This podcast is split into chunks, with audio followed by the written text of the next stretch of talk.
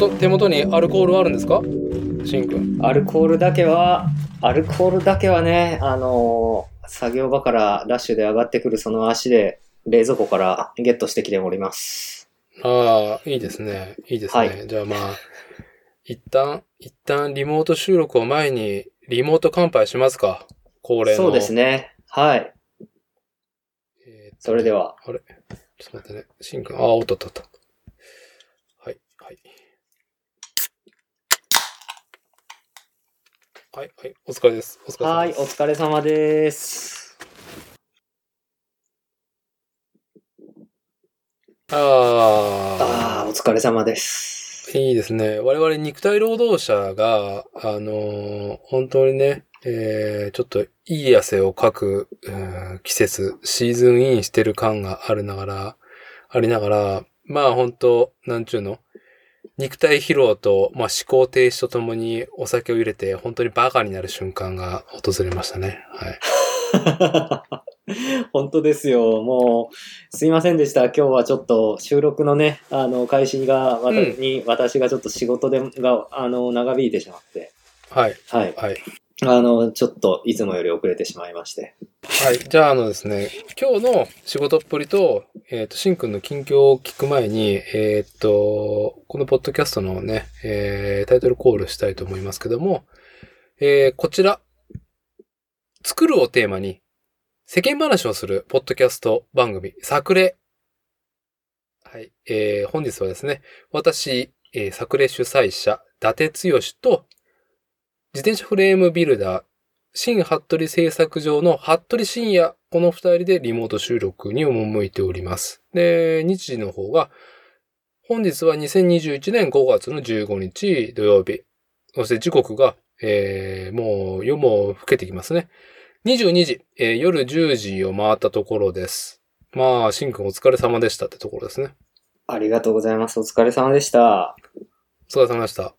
ああ、もうね、全然あの、そんな待たしたっつって恐縮しなくていいですよ。あの、私は今日は休みで、まあ、一週間の疲れが疲労感が溜まっていて、まあもうね、夕方からもうダラダラと飲んでいて、今日はしんくんと世間話と、しんくん、新服部製作上の制作の近況と、まあ野球の話をしようっていうのが大きなんですね。流れなんですけど、まあ最後の方野球の話を聞きながら私がなんかね、うとうとしてるんではなかろうかっていうぐらいの、そんなノリで行きましょはい。なんと、うん。なんと野球というね。う。はい。はい。えーっと、じゃあね、まずね、今日、何忙しかったのっていうことを。そうですね。あのー今日はとても忙しくてで、ですね。うん。あのーまあ、とある施策、あのーのおし、お仕事のね、手伝いをさせていただいてて、実はい。試際うちでよ、作、試作なのね？あ、はい。はい。そうですね。あのー試作で、うちがまあ、受け持ってるパートと、他のところが受け持ってるパート、で、あと設計の方と分かれてチームでやってるんですけれども、まあ今日は、その、あの、成果をね、実際、作った部品を、あのー集めて、うちの作業場に集めて、えー発注元さんが来る、訪問していただいた目の前で組み上げるっていうドキドキな、あの、うん。お仕事でして。はい。うん。まあ、実際あの、やっぱり図面通りにあ作ったつもりなんだけども、一個一個のパーツを。だけど、実際ね、あの、他の工場さんが作ってきたやつと、うちが作ってきたやつを合わせて、ちゃんと組み付けていって、あの、きちっと機能するかっていうのを、あの、設計担当の人と、私と一緒に、私と、あと発注元のデザインをやっているところと、一緒にやったっていう風で、なるほど。朝9時にね、開始したんですけど、ちょっとこう、長引いてしまって。ああ、まあもう全然夜9時回ってしまったっていう。えー、そうなんですよ。まあ、でも、あの、本当にね、無事に、あの、組むことができて、あの、動作も、あいい感じだったので、まあ、うん実はちょっとい、今ね、あの、今この放送では、あのーあれです、これです、どこの、どこどこのやつですっていうのはちょっと言えないんですけど、あの、うん。まあ、でも近々ね、あの、その、今回、試作で、あの、うん、頑張って作ったものが、まあ、発表されるんで、そこで一応うちも、あの、うちの名前も出るっていう話なんで、ええその暁にはまた、あの、SNS にしろ、まあ、このね、作例でもご報告できるなっていうふうに思ってますんで、ぜひぜひうん。はい。楽しみに。もうちょっとで。はい。あの、もうちょっとで、あれがこれして、これがこれしたんですっていうことがもっとあれが。ね、これしたわけね。そうなんですよ。はい。まあ、えっ、と、ちょっとですね、要約すると、えー新服部製作所は、まあ、主にカスタム自転車、えーね、カスタムフレームビルド、まあ、鉄及び非鉄金属で、まあ、オーダうんうん。そうですね。オーダーメイドの、いわゆる、あの、ロードバイクだとか、マウンテンバイク、ーそうね。うん、作っているフレームビルダーで、ではあるんですけれども。はい。はいはいはい。えっ、と、ね、あの、普通は自転車愛好家が主なお客さんで、で、まあちょっと、えー企業間、そう、B2C から B2B で、えー企業間で、やり取りするっていうと、それでもやっぱり、ね、自転車関連の企業さん、小売店さんとやり取りする中で、ちょっと、工業方面が強い、色濃い方の方々となんかやり合ってるって感じだよね。あの、ごっついフレームワークを見ると。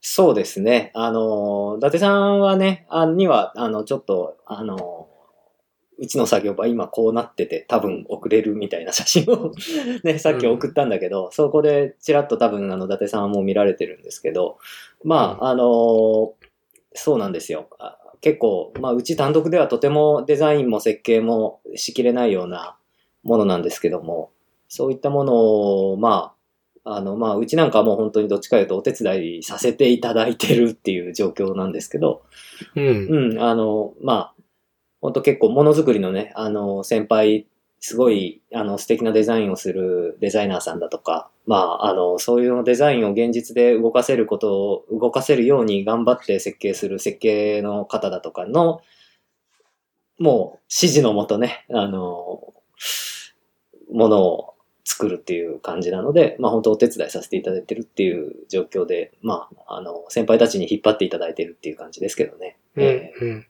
まあ、ちょっとね、うーんと、まあ僕、うん、私は今、石材を扱う仕事をしてますけど、そもそももう本当自動車、えー工業系、工業人だったわけで、まあ、機械系のね、仕事のことはなんかどういう感じなのか、いろんな方面イメージがつく方なんだけど、しんくんは別にそんなね、その、工業系の企業さんとそうもね、やってるわけじゃないから、ちょっとね、構えちゃうところがあるよね。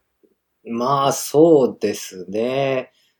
まあでもね、勉強の、あの、チャンスだと思ってやらさせていただいてるんでい。や、勉強になると思いますよ。ええうん。本当にね、はいあの、こう、普段、あの、ロードバイクだとか、えマウンテンバイク作ってるっていうのももちろん、あの、奥が深くて、あまあ、楽しい仕事、チャレンジングな時もあるし、うん。あの、あの、もちろんいいんですけど、まあでも、あの、まあ、おお仕事させてもらってもちろんお金もらえる。で、うちがある程度ちゃんと、あの、責任持ってできる仕事であれば、結構、そういった、あまあ、フレームビルダー、ね、自転車愛好家の人が思うフレームビルダーの仕事っていうもの以外の、あの、ところの仕事でも結構、あの、チャレンジできることならし結構最近してますね。うん。うん。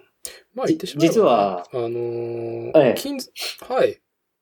あ、明日もね、ちょっと来客があって、あら、土日返上。そうなんですよね。まあ、その代わりね、実はね、昨日、金曜日僕、あの、実は、久しぶりに、あの、い一日全休しましたけど。ああ、大事です。大事です。ええリフレッシュして、えー、ね、土日を返上しようってところですね。そういうことですね。えーあ明日もね、面白い案件で、これも自転車のフレームじゃないんだけど、あの、うんこれ、もうい言っちゃっていいのかわかんないけど、あの、チャあの、そう、シムワークスさん、サークルズさん界隈でも、あの、の方なら名前を知ってるであろう、あの、茶屋夫妻。ああ、茶屋くん？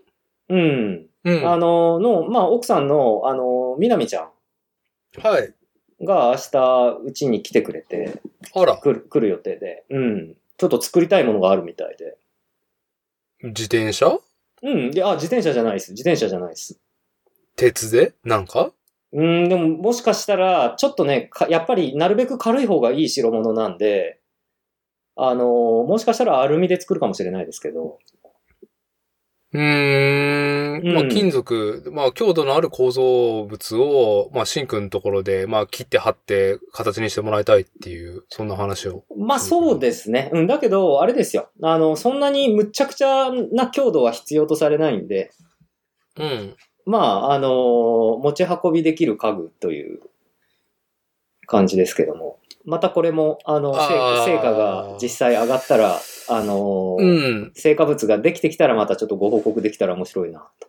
なんだろうね、イベント中期かな？なんかね、えーっと、いろいろ見せることに関しては、まあ特に現場で見せることに関してはね、もう本当に手数があるご夫婦というか、南さんとは僕はそうも面識ないけど、その旦那さんの茶屋くんは、まあ僕があのサークルズのあの3階に居候パラサイトしてる時に、本当よくサークルズと絡む、まあ、よく茶屋くんが絡み始めた時と、僕がパラサイトしてる時期が被ったんで、まあ、ねえ、あ今、引っ越してきたのか？南さん。ああ、あのー茶屋くんは全然関東でしょ？うん、あのー群馬県の水上に住んでるみたいですね。今は。伊豆、ま、以前はね、あのー伊豆に住んでたんだけど。うん。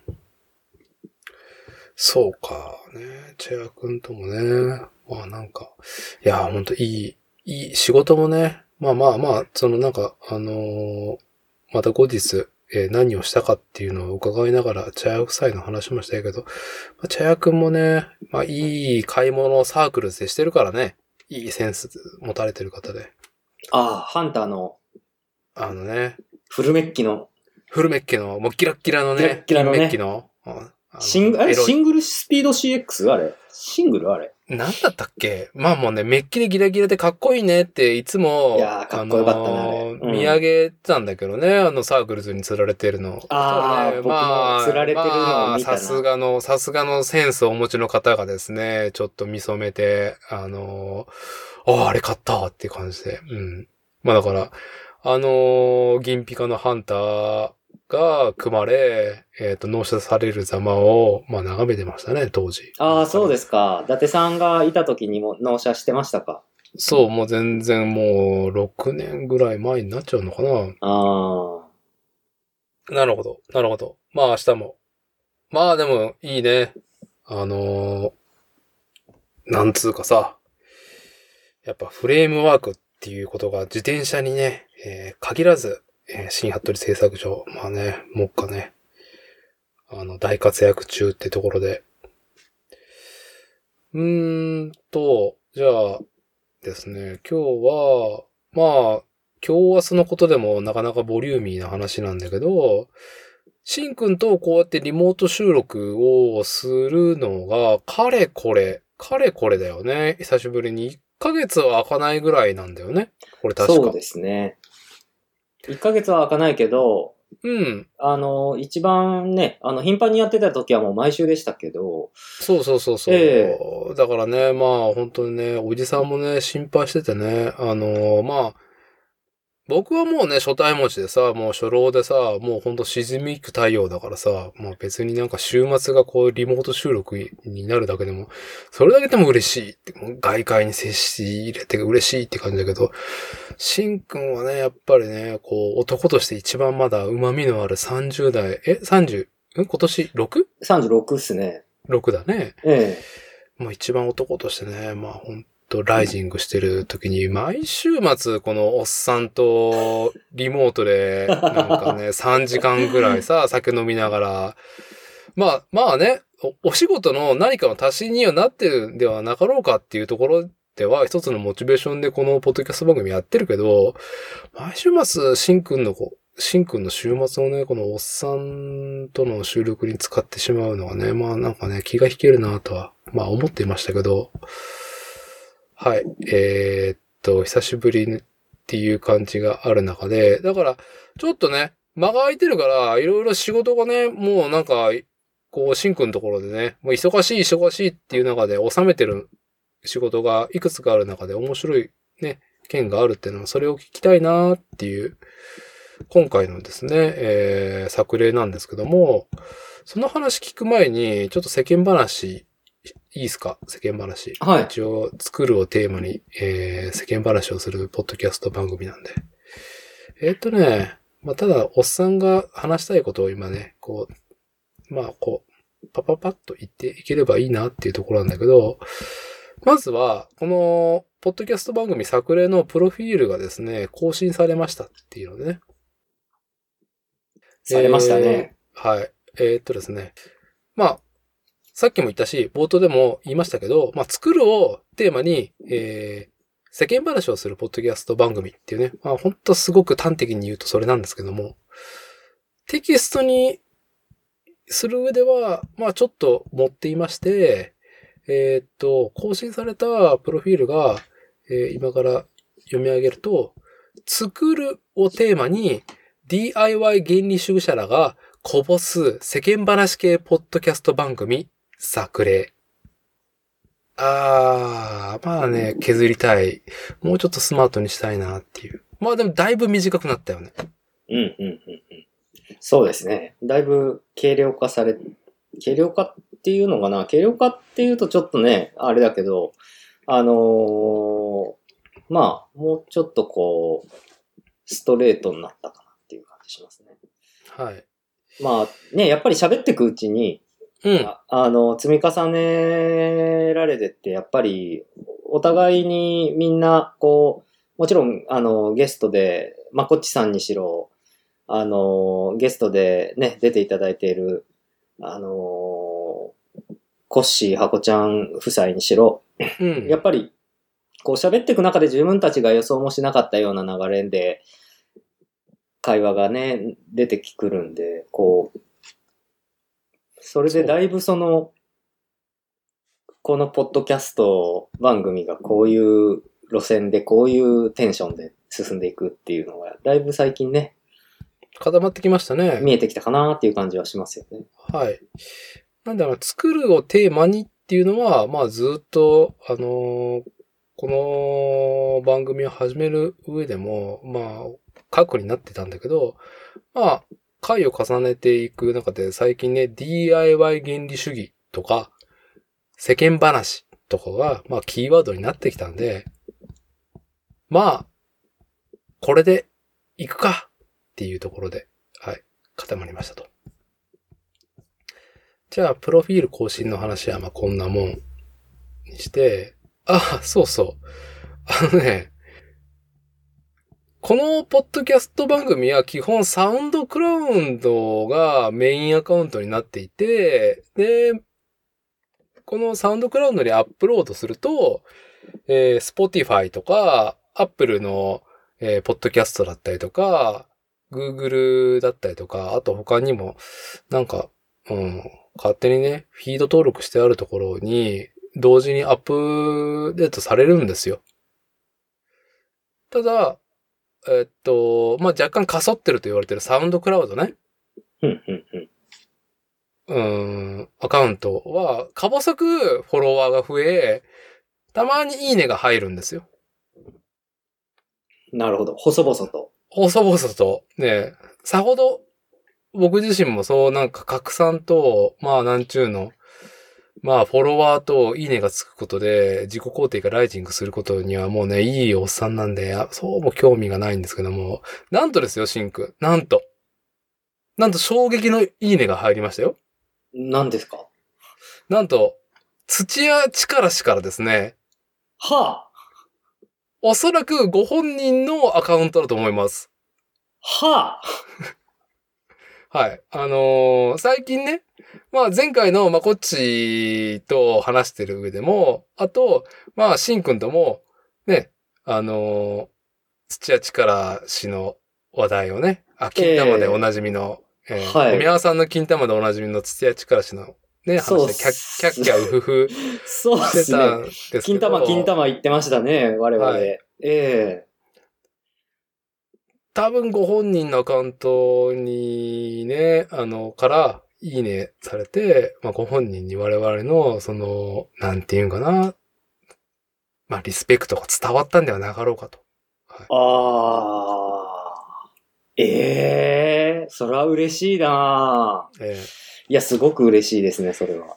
えだってさ、土屋力っていう名前で、えあのーね、偽名アカウント作るっていうのもあんまり考えられないじゃないえうーん。ま あうーん。正直そうそうっすね正直そうですね。えはい。っていうのがありまして、えはい。はい。えーっと、まずサウンドクラウド絡みでは、はい、えーこんなものがあって、で、もう一個話題ね。もうね、おじさんのこれはね、半ば愚痴になる世間話なんですけど、はい。まあ、車を買い替えるって話を、えーっと、越山夫妻だったりとか、まあ、まこっちとの収録で話題にしてるんですよね。まあ、我が家が、私主催の、えーはい。えー私立ての、うんえ聞きましたよ。あの、はいまこっちさんとの久しぶりのサシの収録を。ーはい、ファミリーカーをね、買い替えようってことで、もう、もう3週連続車屋行ってんですよ。ああ。はい。で、もうね、車屋ってもうどうなのっていうですね、ほうほはい。あの、世間話ということで、まあ、おじさんの愚痴なんですけど、まあ、車屋とは、というと、えーっとですね、まあ、カーディーラ、新車販売、えーおよびですね、中古車も扱っているところもですね、まあ、メーカーの、えーっと、販売チャンネルであるですね、ディーラーさんですね、う。はい。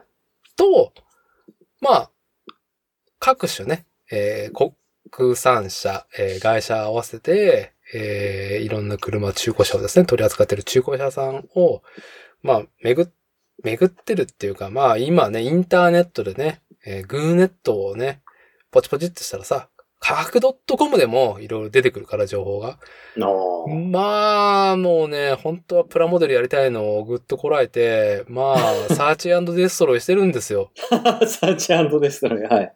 はい。もう本当にもう嫌だっていうね、もう、ずーっとこう、なんだろう、4月、3月、4月ともうなんか、買い物のめんどくさ、半端ないなっていうのでね。まあ、車の前はパソコンとか、まあ、はいポッドキャストの周辺機器を、まあ、間違いないものを買いたいっていうのでね。まあ、パソコンと、ポッドキャスト機材は、更新は、まあ、すごくね、正解のものが今手に入ってるんですけど、車、本当にね、まあ、な、なんていうの、その、僕が、やっぱりその、社会人に出た時は、カーディーラーに整備士として、えっ、と、勤めて、で、まあ、ちょっと、4年間やって、間が空いて、その後10年間さ、自動車の、まあもう本当某トヨタ系のね、主要参加の、まあ、部品メーカーで、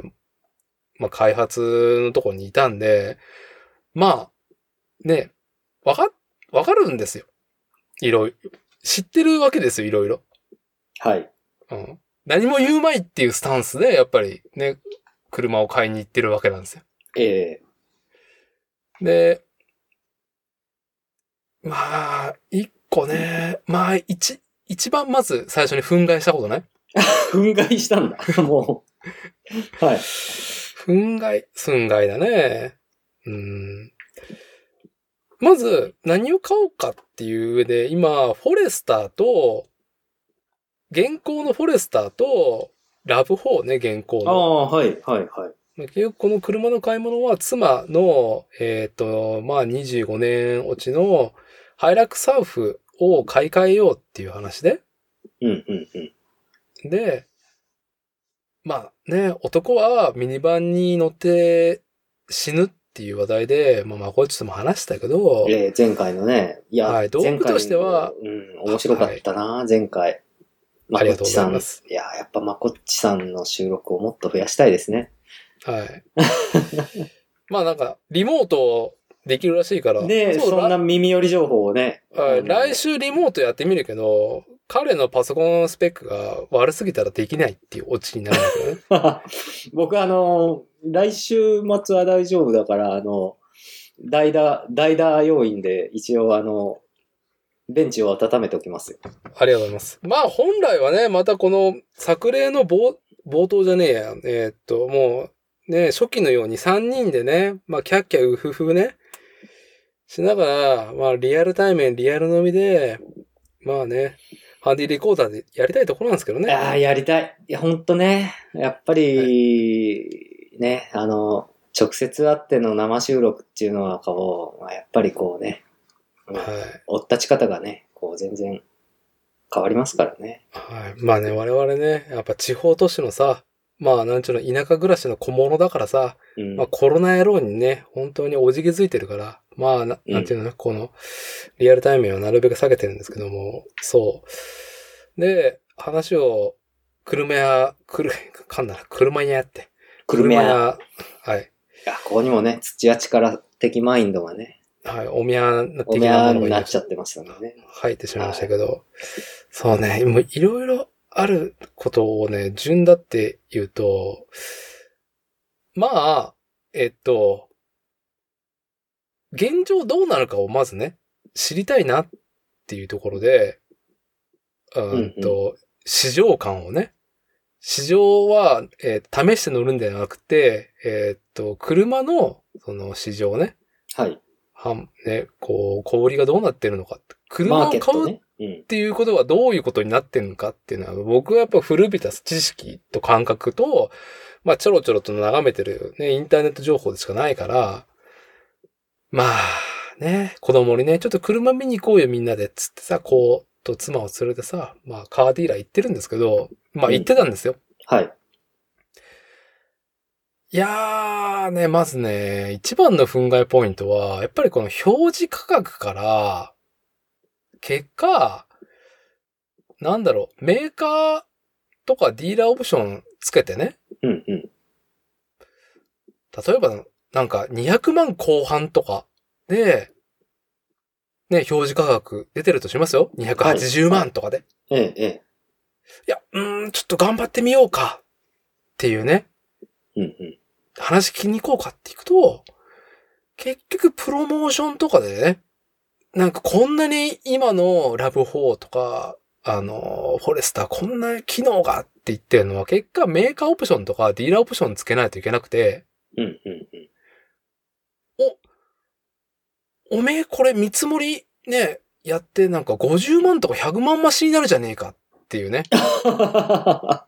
280万のつもりで、ね、値引き交渉も含めたら、まあなんかそれで前後するんだろうなとかね、いう中で、まあ、ますね、みたいな。諸費用もかかるしね。走り、走り出しとは言わないけど、そうですね。はい。まあ、それでまあなんか見積もり出すためにさ、まあ、ほん、あともうね、日本のカーディーラーね、俺の、俺が現場にいたところからもう何も変わってねえなっていう、あの、なんだろう。表示区枠バーンと出てて、営業と話して、こういうのいいですねっていうね、お客様との接触を経ていくと、結局50万とか100万乗っかるわけね。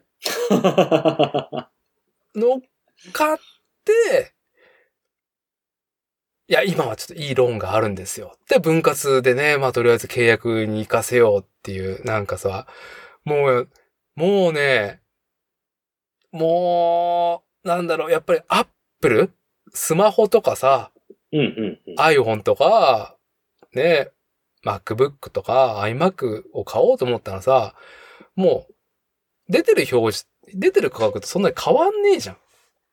ウェブでまあ、ポチだいポチとか。まあ、大体そう、そうですね。表示価格ですよね。で、分岐に対してね。なんだろう、加算される要素もさ、要は、なんだろう、基本があって、それでもそんな悪くないから、それでも足していきたいんだったらこれぐらいになってきますよっていう感じ。ああ、そうですね。そんな感じですね。はい。この、何？倍とは、倍ではないね。えーっと、なんだ、3割増しとかね、なってくこの感じね。高い買い物が。で、なんかさ、もう今、こう、もう涼しいか、いや、現金で買いたいんですっていうふうに最初ね、話を持ってって、はい。まあちょっとローンはって言ってるのに、まあ、いや、今その残価設定ローンとかね、ありますんで、とか言って、おめえ最初の話聞いてたっていうね。うんうんうん。現金で買うって言って話聞いてたっていうね。まあ、なんだろう、夢を持たして、契約結んでローン組ませれば OK みたいな、この、なんちゅうの、日本の、日本のこの高い買い物のマジックなんか、なんか、要は、あと時間をかけて、いろいろ、その決めさせるわけよ、お客さんに。うんうんうん。このオプションはどうですか？こういう機能があって、こんな選択肢があってっていうの永遠続くのね。ああ、そうですね。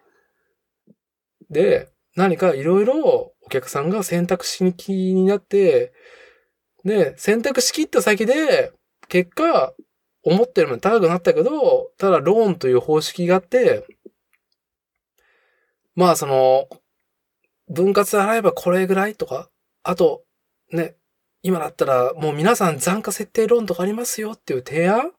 もう要は、もうさ、2時間ぐらいさ、もう、なんだろう、内覧じゃねえや。えーっと、市場とか、車見たりとかして、で、実際の購入の仕様とか決めて、どうだろう、1時間以上かかるわけじゃん。うんうんうん。まあ、思考の停止だよね。もうそんなに選択肢させていたら。うん。でも、僕は、もう、業界人だったんで、もう、なんだろう、付き合ってる感じなんですよ。ああ、いいですね、みたいな。はい、はい。はい。心の、心の中で、全部、全部付け足しじゃねえか、みたいな。いくらになんじゃい、この見積もりっていう感じね。うんうんうん。まあなんかね、まあぐっとこらえ、最後まで話を聞き切って、1時間以上過ぎて、まあ思ったよりも50万、100万高い、そのね、見積もりができて、いかがでしょうか？みたいな、こっからちょっと頑張りますんで、みたいな感じでね。うん。何なんだろう、この買い物として、このなんか気持ちの悪さというか、うん、なんだろう。うん。いや、でもこれが、鉄板、鉄板なんだろうな、車を売る上ではっていう。そうですね。成果が上がるからずっと続いているわけであってね。この仕組みね。ええもうね、残価設定ローンとか所詮借り物だからね。うんうんうん。あのー自分のものになってないというか、まあ自分のものになるのはナンセンスですよ、みたいなぐらいのことを、ねサブスク感で言ってくるのも、なんかね。まあ、はい。ちょっとね、あんまり噛みついてもあれだなっていう。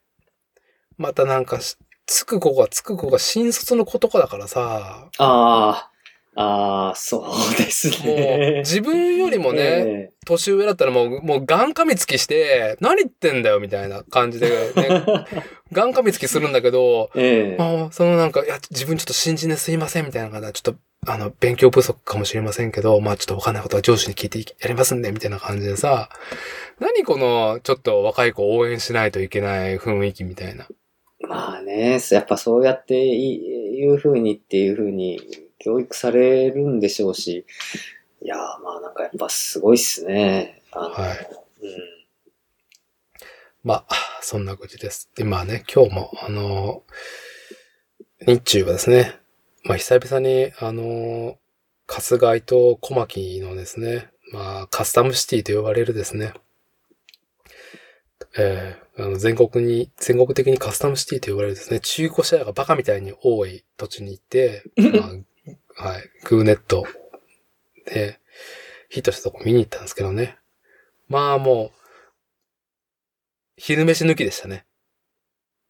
なんで俺こんなに頑張らんとかんだろうみたいなっていう。ああ、そうっすね。なかなかね。まあ、なんか結果、僕が欲しい買い物ではなくて、結構妻のね、えー車を買い替えるっていう上で、ベストなものをね、買う、買わしてあげたいっていうか、もうもちろん僕も使わせてもらうから、ベストなものを買いたいっていうところでね。まあ、しかも、うちの妻は本当アンチミニバンなんで、ああ、そうなんですか。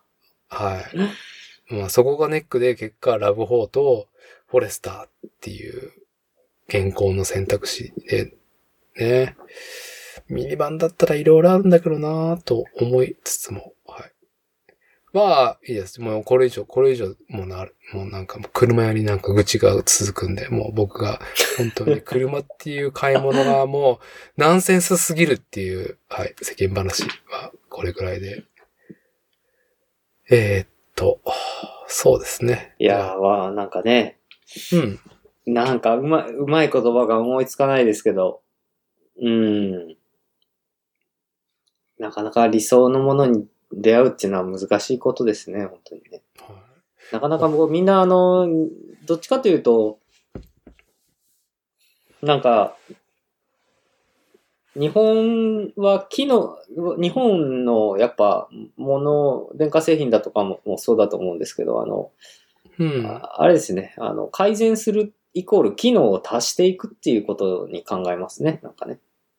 そうですね。ええ機能を引いていく方向にはなかなかならないですもんね。まあ、なんかね、うん。えーっと、あれよ？人間の本能的に足し算なんだって。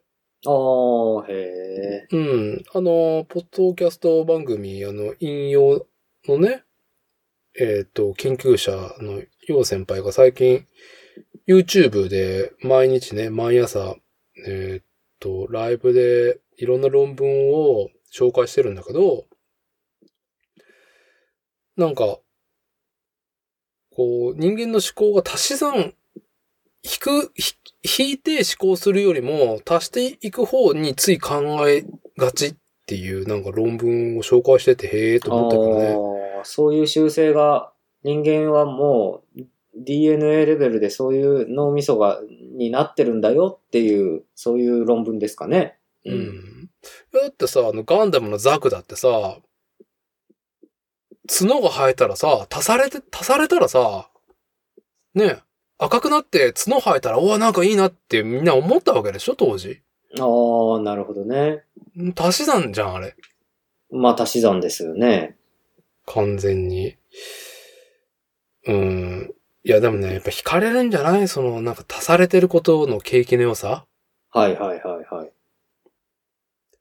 まあ、その点さっきちらっと言った、そのアップルのスマートさっていうのは、まあ、引き算がやっぱり、まあね、あれもいろいろ足されてるけどさ。そうですね。足してるとこと引いてるところのね、うんあ、の、さじ加減が絶妙なんでしょうけどね。あの、USB ポートの数の話もそうでしたけど。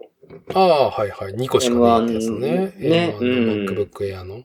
あれ僕噛まずに言えるかな、あれ。あ、言える？どうぞ。なんて言うんでしたっ M1 MacBook Air。け ?M1 MacBook Air。ああ、いいですね。じゃあ、東京ポット許可局は？東京ポッド許可局。ああ、僕も怪しかったし、シンクも怪しいね。ちょっと怪しいですね。はい。そんなね、えーっと、庶民感溢れる滑舌でお届けしているこちら、えーポッドキャスト番組作例ですけども。はい。えーっと、車の話はまこれぐらいにして、まあね、美しく夢のある自転車の話でもしましょうか。じゃあ、やっぱね、な、なん、やっぱり、その、うん。いや、一時期あったんだと思うよ。こんなにディーラーで買い物ですげえ、なんか思ったよりもなんか高くなったけど、ローン組まして買わせるみたいな新車。僕が新車買ったのはもう、えどんだけ前だ？思い出せない。15年経ったのか？うん、結局売っちゃったけど。うわ、なんか、なんかその時は、だいぶそういう足し算な売り方減ったな、みたいな、最初から思ったような仕様なものがグレードで買えるっていう感じだった。ああ、そういう時期もあったと。はい。あった。うん、下手したらナビもついてる車も売ってた。うん、最初からもうなんか思ったようなものが手に入りますよ、みたいな。うん。うん、今のね、すごい便利なものが手に入りますよ、みたいな。現状はですね、まあ僕が見てる車種はですね、まあ本当にメーカーとディーラーオプションがね、足されないと思ったんと違うみたいな。何もついてねえじゃねえかみたいな車になってしまうっていう。うん。に対し、て、いや、まあ、趣味のものとはいえね、うん、やっぱ自転車はいいですね。ほ、うん、なんか優しいね、優しい世界観があるよね。高えとはいえね、そうですね。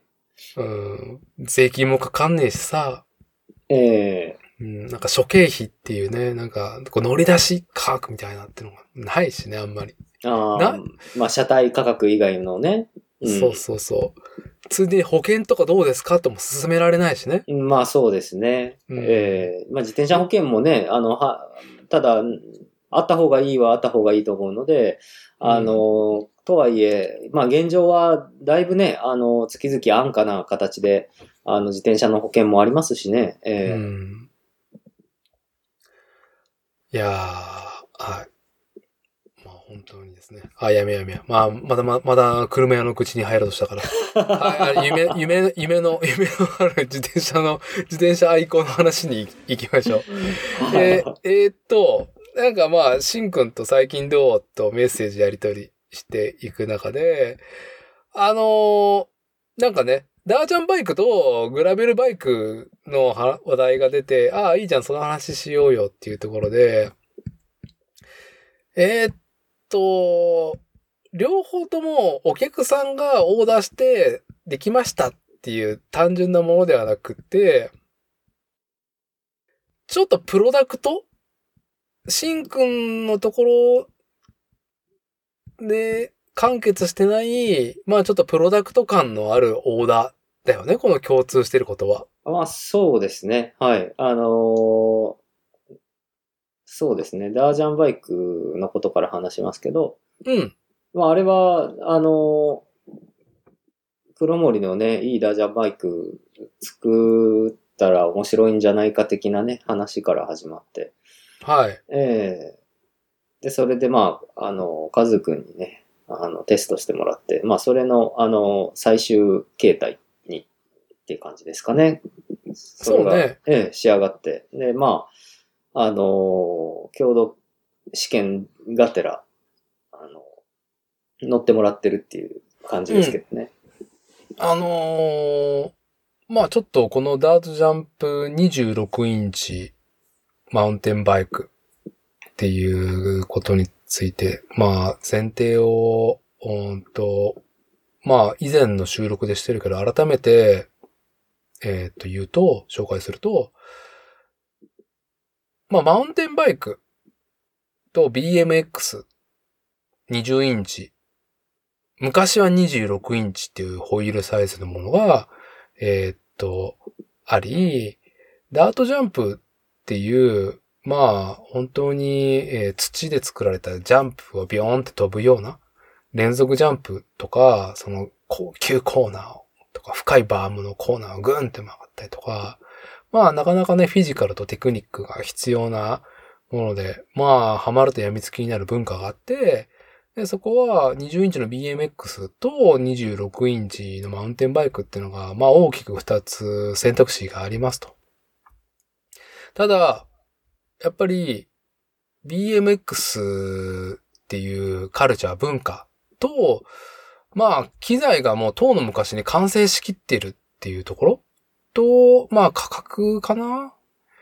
ちょっとね、ダートジャンプ26インチマウンテンバイクっていうのが、26インチっていうホイールサイズがマウンテンバイクにおいて、かそってるんだよね。えっ、と、もう今は27.5とか29インチが主流になってるからね、マウンテンバイクって。そうですね。うん。で、こう、26インチがかそってるっていうのもあり、えーっとですね、本当にあまり一般受けしない遊びなんで、ダートジャンプっていう遊びがね、日本国内でおけるとフィールドが本当に少なかった。今増えつつある。現在進行形のことではあるけど、機材がないんだよね。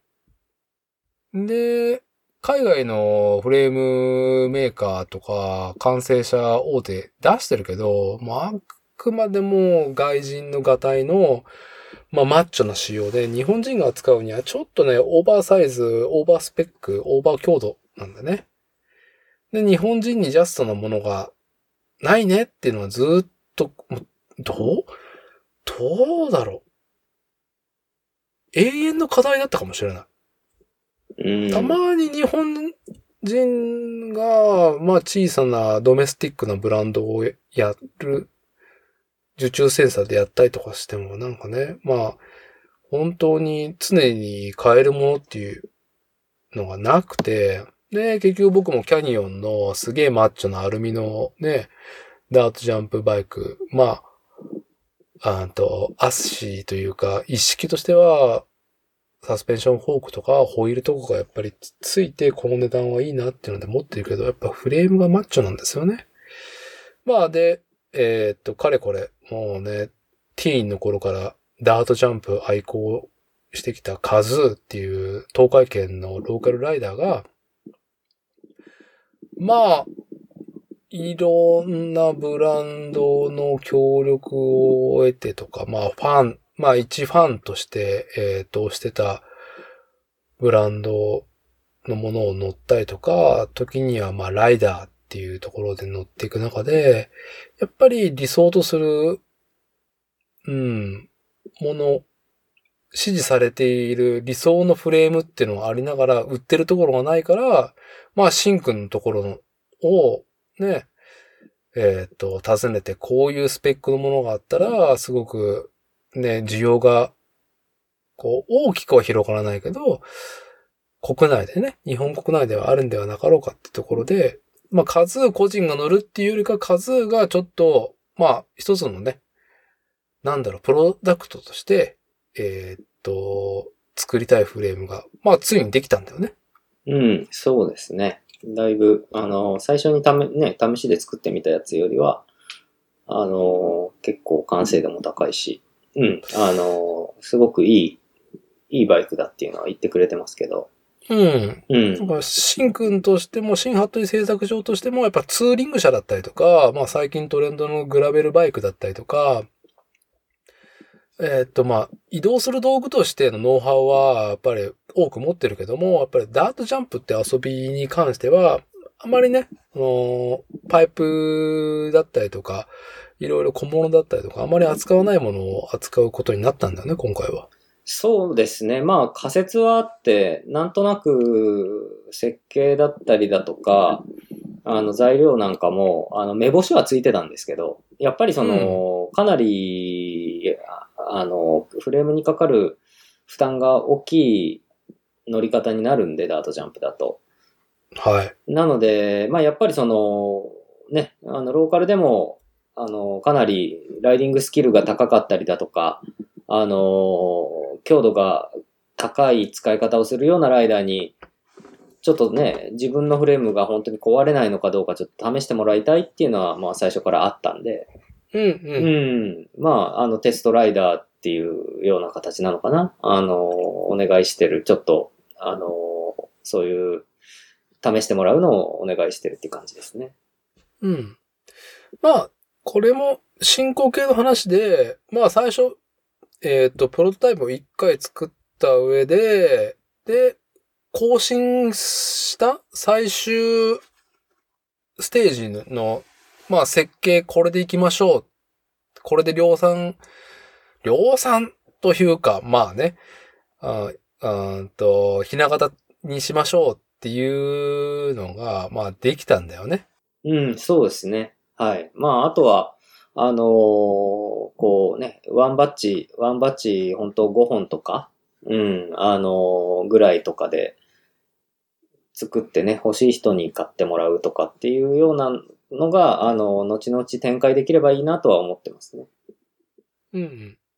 まあ、その、プロダクトというか、まあ、とりあえず一旦物ができたから、これをどういう方向性で展開するかっていうのは、まあ、これからっていう、現在進行形の話なんだよね、このダージャン。そうですね。はい。あの、まあ、実はまあ今結構あのフレームビルダー、日本のね、もうあの材料の調達に結構最近困ることが増えてきて。ああ、それそれ聞かせて。ええへあの、特に今回のダートジャンプバイクだと、あの、ヘッドチューブに使ってる、テーパーしてるね、あの、砂時計型の、あの、下に行くに従って細くなっていくような、あの、インテグラルのヘッドチューブなんかが、うん。もう、あの、国内で今、ちょっと、あの、調達できる先がないし、うん。うん、パイプだとか、ドロップアウトとかも、あの、結構品薄なんで、まあ、あの、そういう意味ではちょっとこう、作りたいと思ってもすぐにこう、パッと、あの、取り掛かれる、まあ、段階ではないですよね。なんで、ちょっと、このね、材料がないのをどう、あの、しのいでいくかというか、うん。今ご注文いただいている人のやつは大体パイプはもう、あの、確保してるんですけど、うん、ちょっとね、あの、材料がちょっと不足してるなっていう感じですね。なるほどね。うん。これは何？えっ、と、自転車のカスタムビルドにおける鉄パイプが全体的にないのか、このダートジャンプに使われているものに関しては、まあちょっと、あと、ロット数が少ないこともあって少ないのか、どっちなの？えっとですね、全体的に品薄です。ああ、あらま。そうなんですよ。うん。いやー、買い占めたいね。ああ、でも、あの、本当に買いましたよ。あのーあ、買った。うん、だいぶ。はい。怖いもんね。えー怖いよね。国内でお世話になってるところ回っあの、パイプのね、あのー、日本に輸入してくれるところの、に、か結構可能な限り、もうそれ、あの、残り全部ううちにくださいみたいな感じで買いましたよ。うん。うんうん。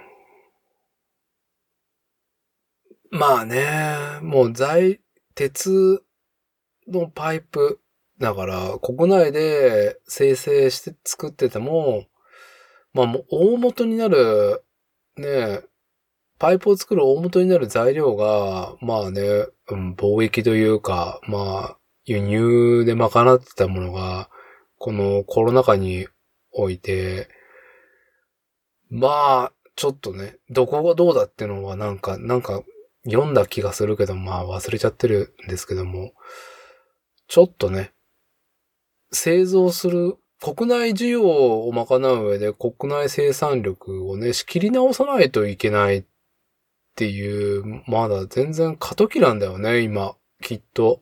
仕切り直ししてんだよね、製造業。いろんなところがそうですね。まあ、ど、どの分野に、の話になるかによって、まあ、変わるとは思うんですけど、まあ、特にね、自転車、スポーツ自転車業界なんかは、もう、あの、今年に入ってから本当にもう物がないっていう、あの、パーツの在庫もね、うん。状況らしいんで、まあ、まだ、うちの場合は、その、パイプがある限りはね、あの、まだ制作してね、お渡しして、こう、売り上げが上がるからいいんだけど、あの、うんパーツを仕入れて組み付けてお客さんにお渡ししなきゃいけないようなショップさんだと、あの、この1個の部品が来ないだけで、本当に、あの、こんな50万、はね、60万、70万、80万みたいな車体がお渡しできないっていう、うん。うん、売り上げが回収できないみたいなね、状況が結構見られるみたいなんで、うんうんまあ、やっぱり、そういう意味では、まあ、このコロナ禍においてね、自転車業界結構前代未聞みたいな状状態にあるみたいですね。うん。まあ、清掃全般に言えるんじゃない？うん。まあ、なんだろう。うん。まあ、車業界だとね、まあちょ、ちょっとだけ、ちょっとだけ、ね、ディーラーの話するよ？ちょっとだけ。ディーラーでなんか見積もり取った話するよ？あのー泣きっ面に蜂な状態で車業界って、まあ、コロナ禍で、いろいろね、えーっと、まあ、いろんな部品が集合して完成するものだから、まあ、ちょっと調達ができない部門だったりとか、いろいろあったのが、なんとか仕切り直して、で、しかも今車ってすげえ売れてるから、海外でも、国内でも。なんでっていう感じなんだけど、そんな状況な上に、えーっと、コンピューターのチップ作ってるとこ火事になったんだよね。ああ、半導体のね、うええん。大きなニュースになりましたね。いや、あれでもうね、新車がね、完成できないっっていうのがあって、もうあれですよ。もう新車検討とかディーラーでしてると営業の方があれでこういうわけですよ。いやー、どう、なんか6月分ぐらいまではのオーダーは、確保できるみたいなんですけど、それ以上は見えませんね、みたいなことを言ってくるわけですよ。うんうんうん。要は、5月、6月前半にオーダーしていただければ、その分の新車の製造は賄える分、メーカーは、えっ、と、チップ、えー新車の、えっ、と、ルーティンを回せるっていうことを言ってるから、早く決めてね、みたいなことを言ってくる。ああまあまあ、そう言いますよね、大体、あの本当にね。ううるさいよ。人は。あお前それ来月もそれ、そのパンチラインで来るんだろ？みたいな。あ パンチライン。うんなんか、いや、チップがチップがっつって。はいはい。以上です。以上です。そうですね。まあ、正直自転車業界の部品のね、あの、もうわけわからん状況になってますからね。うーんえー今年、は。い、あの、うん、あの、今年来ませんみたいなね。え、今年ってまだ5月だよみたいな。すごいよね。えいやーね、うちのね、家業のね、石材もさ、結局加工が、なんだろう、ほんと9割ぐらいは中国だから、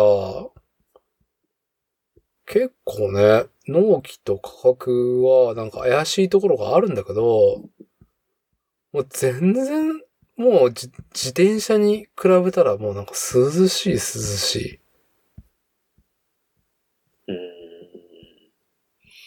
いや、まあ、まあ、本当ね、よくわかんない、よくわかんないんで、まあ、あの、頑張ろうって感じですね、本当ね。はい。はい。ああ、はい。じゃあですね。まあ、えーっと、シンくん、新型製作上最近どうっていう話で、まあ、ダージャンフレームともう一個グラベルバイクの話があるっていうところで、そう、あのーパナレーサーさんの新しいグラベルタイヤを履いたバイクが完成したっていう、なかなか、なかなかね、力強いね、テキストなメッセージをいただいたんですけども、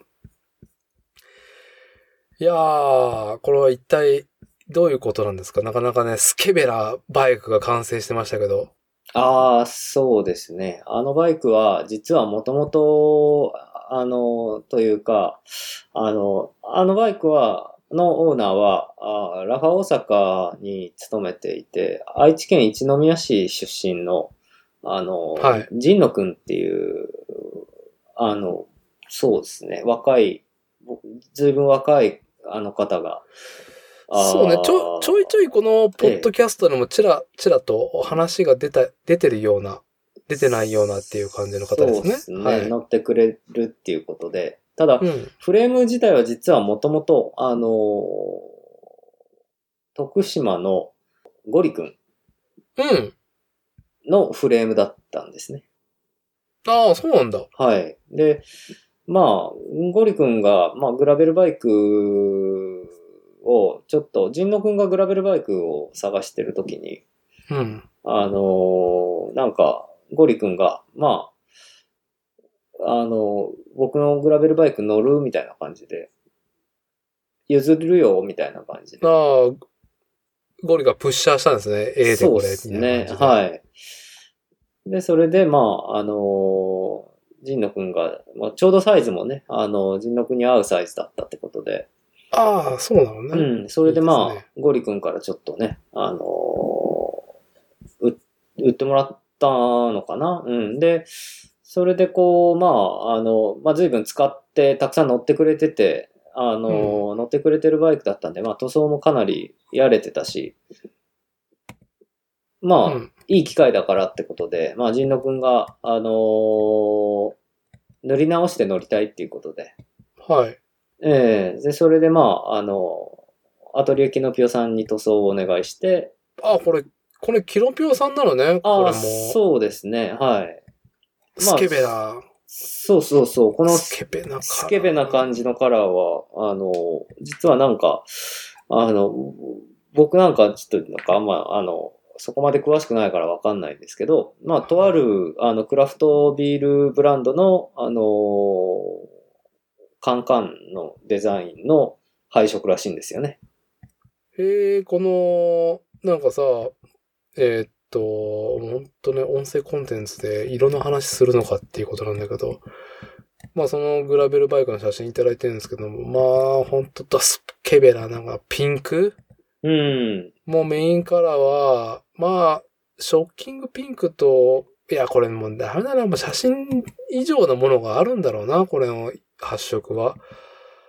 に、ダウンチューブに、もう芯のね、まあ、旧ロゴだよね、言ってしまえば。そうですね。旧ロゴで塗ってる、ほんと最後の方のフレームになるんですけど、うん。の旧ロゴがね、こんなに大きくなっちゃってぐらいの、もうなんか、こんな、ほんまはみ出しそうじゃないか、お前、みたいな、スケベな感じで、なんかもう、ドーンってね、ドカーンってなってるのが、その、クラフトビールのカンカンを、まあ、意識、オマージュしての雰囲気なのかな、これ。そうみたいですね。うん。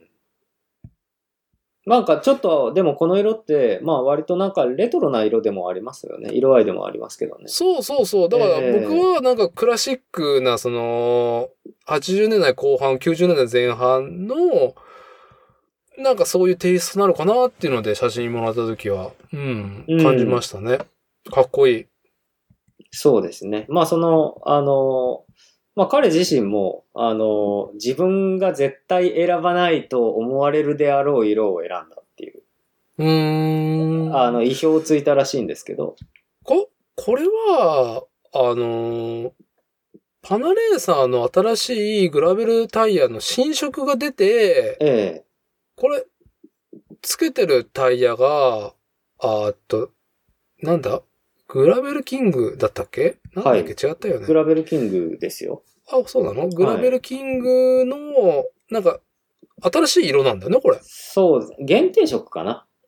あうー、ん。なん、なんなんだろうね。これ、青っぽいというか、紫っぽいと紫。っぽいね。なんかね、なんだっけ、パンジーっていう色だった。あの、花のパンジーの色に似てるっていうんで。ええなるほど、なるほど。また素敵な名前がついてますね。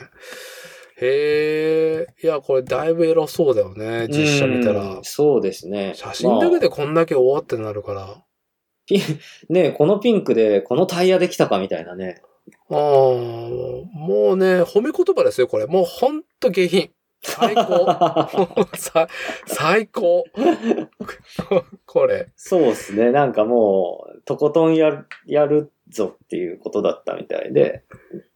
いやー、あのね、キノピオさんの、あのーなんだろう、やられてるね、えーペイント、まあ、新ハトリ製作所でフレームビルドをした中で、えーっと、カラーを、塗装を提案する上で、えーキノピオさん、アトリエキノピオさんをシンくんが紹介していて、まあ、シンくんのね、えーっと、実直なフレームワークが、まあ、エロい感じで仕上がってくる中で、あの、ヘビ側のね、ね、なんかあの、パあールホワイトっぽい、なんか。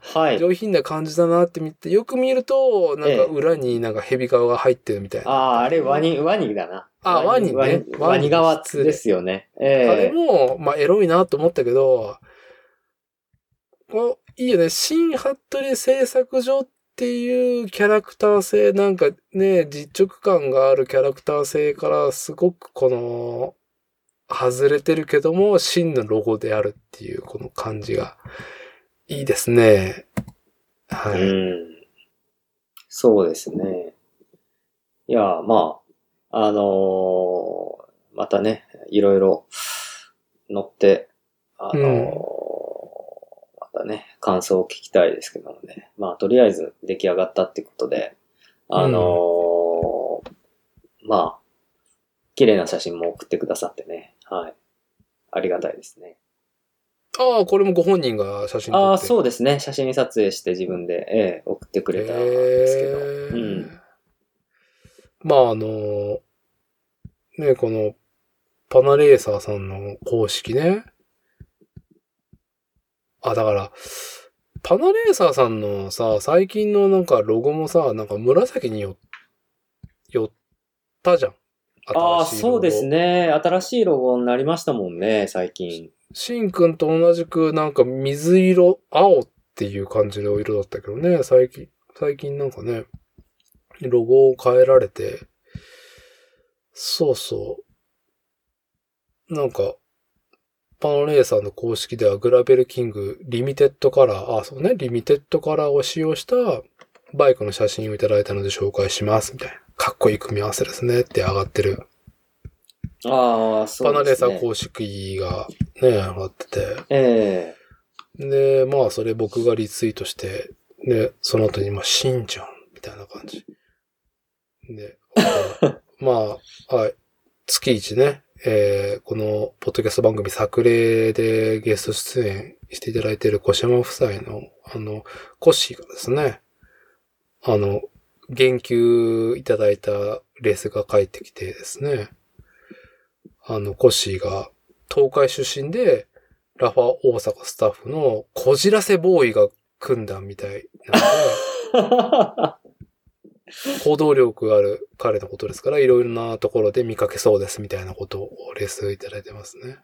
はい、いえそうやーね、ですね。神野くんこじらせてるのかどうなんだろうね。な。うん。いやーね、いいと思いますよ。なんかね、戦ってるなーっていう。戦ってるなーって。やっぱね、男子たるものね、やっぱね、生きがいいいうちはね、戦っていただかないとね。えーもう初老になるともう戦えなくなるから。そうですよ、ね。ーパー保守のスーパー老害の道をスーパー老害。に、えーの道を歩むんで、こん、こういうね、選択ができなくなってくるんで、いやーね、そのも含めて眩しいなって思いながら、この、ね、グラベルバイク眺めてますよ。えー、まあね、今ね、こういう状況なので、あの、なかなかこう、パッと会って、グラベルを走る、一緒に走りに行くみたいなことは、なかなかちょっとできないんですけどね。まうんあ、あの、あ里帰りしてきた時には、また一緒に乗ろうねっていう話はしてるんですけど。うん。いやーね、まあさ、あのーね、アフターコロナ妄想話なんだけど、これは。ああ。やっぱね、新服部のなんかミーティングしたいよね。そうですね。やりたいし、やりたいですね。まあ、ただまあ、本当に、あの、今お待たせしてるお客さんも大勢いらっしゃるんで、あの、うんまあ、ちょっとね、今のあの、異常に、まあ、過去最高なぐらいにいただいてる注文をもう、なるべく早くね、あの、うんお作りしてお渡ししないといけないと思うんで、ああ、もう素晴らしい。まあ、ある程度本当に、あの、まあ、一段落したら一段落したで寂しいは寂しいんですけど、まあ、うん。なんかね、もうちょっとその、うちのこう作ってお渡しするサイクルをもうちょっと再構築しないといけないよなっていうのは考えてますよね。うん。多くなった、なってしまって、お渡しするのにだいぶお待たせすることになってしまってるんで。まあ、あれだよね。なんか、ちょっと一連絡ついたらもう、新ハットリ製作所10周年になりそうだね。ああ、そうですね。もう、だって5月だから半年切って、そう、あの、うち9月末で、ね、あの、し締めなので、あのーもう本当に4ヶ月ぐらいですね。4ヶ月で、5月終わったらもう4ヶ月で1年終わって10年目突入ですからね、あと4ヶ月で。本当 ?4 ヶ月後に10周年？えっ、と、4ヶ月後に満9周年やって、ああ、そうか、9周年か。で、10年目に。に突入ですね。あ、10年目に突入ね。はいああ、そうね、10年目ね。あはい。そうそうですね。ですか。まあ、パーッとやれるんじゃない ?10 周年の時には。もう、来年？来年の？そうで、すね。来年の10月とかですね、10周年は。来年？もうなんか、もうみんなね、コロナのワクチンバンバン決めてさ、決めて、はい。決めてさ、もう、ガン決まりでね。みんなもう、みだらになるんじゃない？まあなんかそういう。みだらになると思うよ。ななるでしょうね。そういうえータイミングでいいんじゃないですか？新服部製作所10周年ミーティング。そうですね。やれるといいえーですね。新、新、ん？新オーダーじゃねえや。えー新ユーザー、集えみたいな感じで。うん。その時までには、僕の壁に飾飾られてるあのピストバイク、ただ線抜き、立派な線抜き、高級線抜きになってる シンくんに作ってもらって、かれこれ5年が経ちそうな、のあーそうかピストフレームが、そうですそね。のミこのミーティングに この間ビールの線抜いてましたね。抜いてました。高級、高級線抜きで。ええうん。はい。いやー、ね、はい。もうあっという間に経ちそうだな、本当に。あ、なんか、どうですかこの、グラベルバイクに関して何か言及することはまだありますか？こんなもんすか？まあ、あのーそうですね。いや、本当にね、僕自身が結構その写真撮ったりとかっていうのが苦手な方なんで、ああいう写真送ってもらえると、綺麗な写真送ってもらえると、まあ、単純に嬉しいですよね。まあ、苦手というか、僕の中では別に、別にそんな変な写真撮ってないと思うんだけど、ねたまに背景にピント合ってんなっていうぐらいで、ああ、はい、はい、はい、ありますね、僕は。まあ、それを基準に、いろんなユーザーの方がね、あのーこう、振れ幅としてね、なんか、エロい写真上げてくれるってのはいいと思いますよ。ですね。はい。助か、助かってま振れ、す。振れ幅がやっぱ魅力だと思いますよ、僕。僕が思うにはね。うん、なんか、確率的なクオリティを延々出してくるっていうのも、やっぱすごいと思うけど、ある一定のクオリティをね。うん。やっぱね、あの、カスタムビルドっていうことをやってるわけだから、こう、なんか、いろんなアウトプットで新印が出てくるってのはね、やっぱ面白い。まさにね、あの、カスタムビルドやってる醍醐味なんじゃねえかなと、はい。おじさん思いますぐらいで。ええ。まあ、今後ともね、いろいろな、ははい。い。あの、かっこいいバイクを作っていきたいですね。はい。じゃあですね。まあ、最近、新という製作所の仕事どうっていうのはこれぐらいにしといて、どうでしょう？このまま後半の野球の話いきますか？野球の話。そうですね。あのー実は野球が好きですっていう話ですね。はい。はい。プロ野球が好きですっていうね。はい。これね、まずね、まず僕聞き手のね、私の野球観を最初最初に伝えておくよ。はい、はい。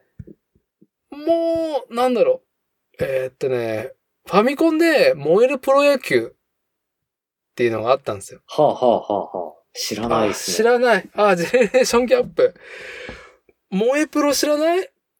ああ、知らないな。ファミコンでしょだって。ファミ、ファミコン。いや、僕らの世代ってギリギリファミコンだったとしても、ファミコンからスーファミになった時に僕小学校1年2年だったんで、うん。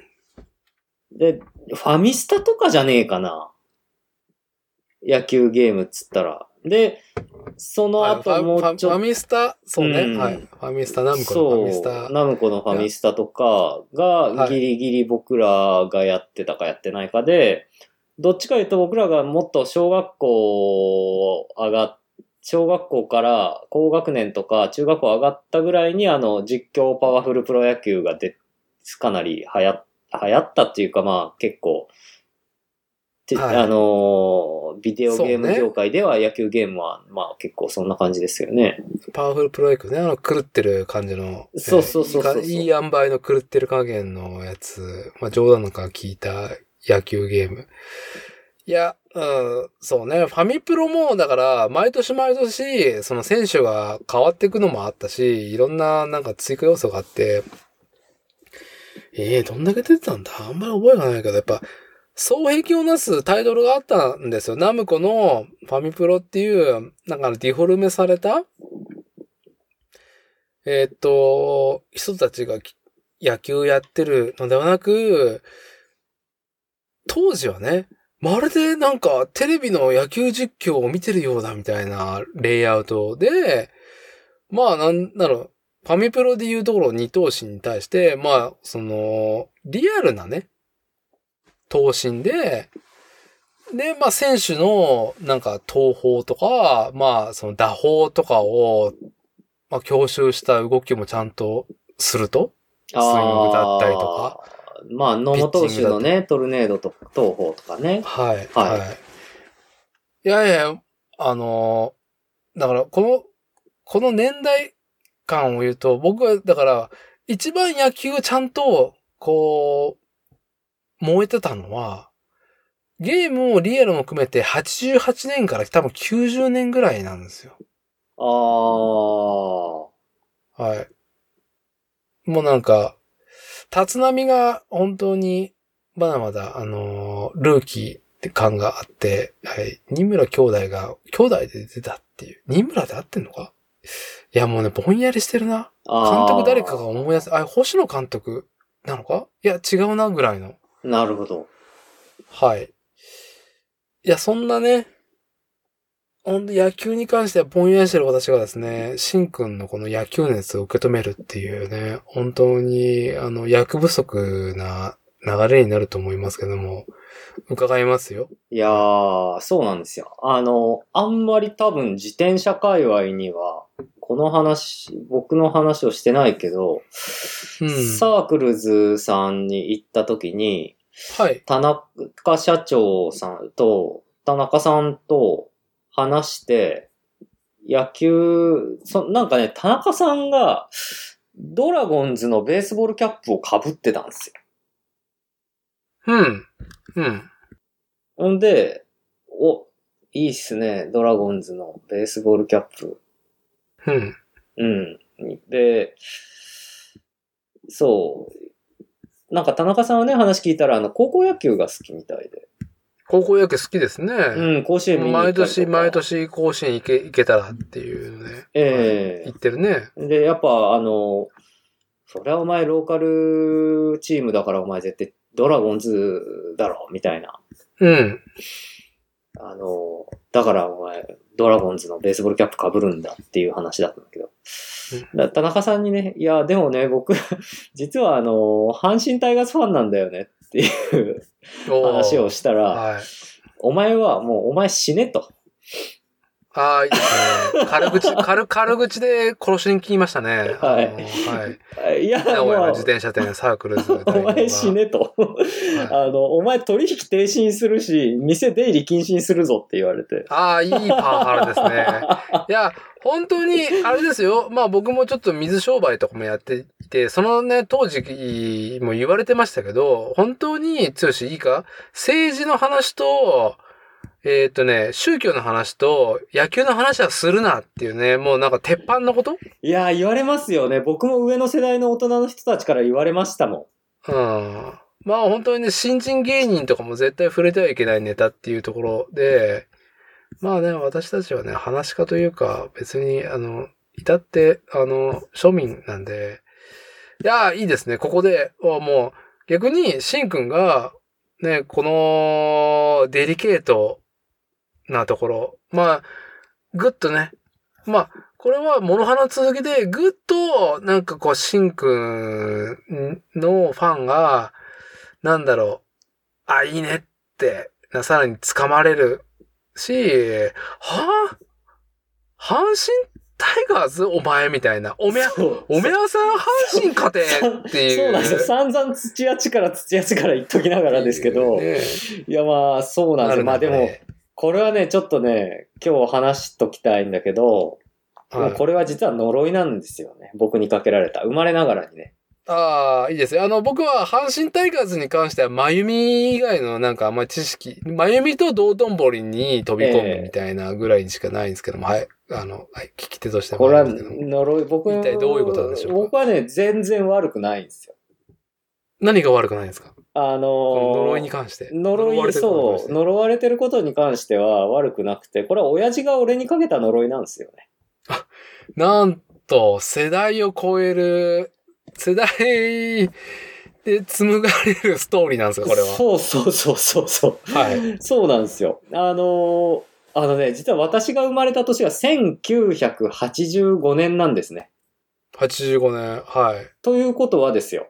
阪神タイガースが日本一になった年なんですよ。おーなるほど、はい。あのー有名なね、あの、バース掛布岡田の、あの、対巨人戦の牧原投手から打ったね。い、や、でも牧原投手はあの、大部出身ですからね、愛知県の、はい。大部高校。はい、ああ、そうね。いや、だから、1975年生まれの私だては、えその時10歳だから、え、えだから、やっぱりさ、もうなんかね、あの、コンテンツがないからさ、そんな当時。やっぱ野球は好き嫌い抜きにして、やっぱ目にするわけよ。え。まあ、そうですね。親父がテレビのね、やっぱあの、ええなんちゅうの、メインのね、主導権を持ってるわけで、チャンネルのね。はいはいはいはい。まあ、見てたからね。はい。まあそうですよ優勝、ね。優勝した。まさに道頓堀にみんなが飛び込んだ時だよね。ああ、まあ本当そうですね。その年の7月29日に僕はオギャーと生まれたんで、なるほどね。で、親父がね、うん。阪神ファンになったんですよ、その優勝の年に。なるほ多ど。分、あの、勢いに乗って、にわかで。あ、あ、そう、なんちゅうの、ついに念願の優勝っっていう、その、こう熱量に、こう巻かれて、タイガースファンに、1985年にデビューしたんですか、お父さん。おそらく。だって、詳しくないもん、昔の阪神のこと。親カジ父。ュアルだね。完全ににわかだ、絶対、おだいだい前だいにわかだろう、みたいな。これ、それをやっぱりね、否定したらやっぱね、外否定はしない外にね広がっていかいや、ちょっと待ってください。ちょっと待ってください。あ、うんこの僕の次の話をしたら絶対おふざけんなって伊達さんも思うから。あ、ないない。そう、親父は基本的にミーハーな人間で、いいと思いますよ、ミーハー。すごくいいんですよ。あのね、あの、うちがすごくいいのは、あの、親父ね、絶対アップル製品が新発売したら買ってくる人なんですよ。ああ、いいですね。ミーハー。いいです。いいです超ミーハー大事、大事大事で、まあそういうところが、あの、今の親父の、その、元気さとかを、うんあのー元気さのい一端を、そういった性格が、うんあの、表してるんですけど、はい。でもね、いや、それはその年に阪神が、まあ、すげえ景気のいい勝ち方を繰り返して、それは日本一になったかもしれないけど、うん。あの、僕の名前は、服部深也ですよね。はい。7月29日に僕がおぎゃと生まれて、はい。僕の名前をどうしますかとなった時に、はい。はい。服部大河って名前つけるって言ったらしいですよ。あー 大河は大きい川ですよ。あーあー、危ない。いやー、うあーねはい。はい。そう。で、大河君何人か知ってますよ。はい。はい。で、はぁと。だってうん7月29日まだ阪神優勝確定してないわけですよ。はい。だってセリーグの優勝しか確定してないんで、あ、セリーグの優勝すら確定してない状況なんですよ。うん なのに、服部大河って名前つつけるって言い出して、家族中から猛反対食らって、はい。で、あのまあ、結局、こう、すげえごつい名前をつけるなと。まあ僕の母はどっちかというと、名前負けするから大きい名前つけんなと。いやーもうね、大きな名前は良くないですよ。本当事故、事故、事故が起きるから。うはいん、っていうので、全員からソース感を食らって、で、結果私は服部深夜になったんですね。はい。いやいやいや、あのね、五感として、服部大河よりも服部深夜の方がもうね、やっぱね、もうスルッとくるから。ええええええ本当そうですよ。服部大河はね、ちょっと引っかかるね。ええいや、絶対ね、あの、わかんないですよ、別に。あの、どうなるかわかんないですけど、あの、まあ、よかったなと思って。あの、親父以外の家族がみんなね、反対してくれて。いやーね、名前一つで、こうね、み、なんかその、この歩みがね、なんか、あの、危うい方向に行くっていうのはね、やっぱありますからね、キラキラネーム的な話で。まあね、うん。まあ、いろいろあるけれども、はい、そうなんですよ。まあそういう風にして、あの、小さい頃から、で、僕が物心つく頃には実はもう阪神タイガースはもう暗黒時代に突入してたわけですはい。なるほど。よ。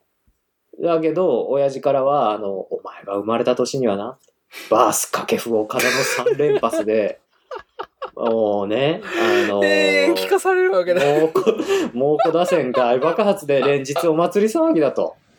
うん。で、あのーまあそんな風でね、あのー小さい頃に連れてってもらった、あの、まだね、名古屋ドームできる前で、うん。あの、今のに中日ドラゴンズのあの二軍が使ってる、あのー名古屋球場か、あれ。はい。はい。名古風情が屋ありますね、あそこ。ええ行ったことありますけど。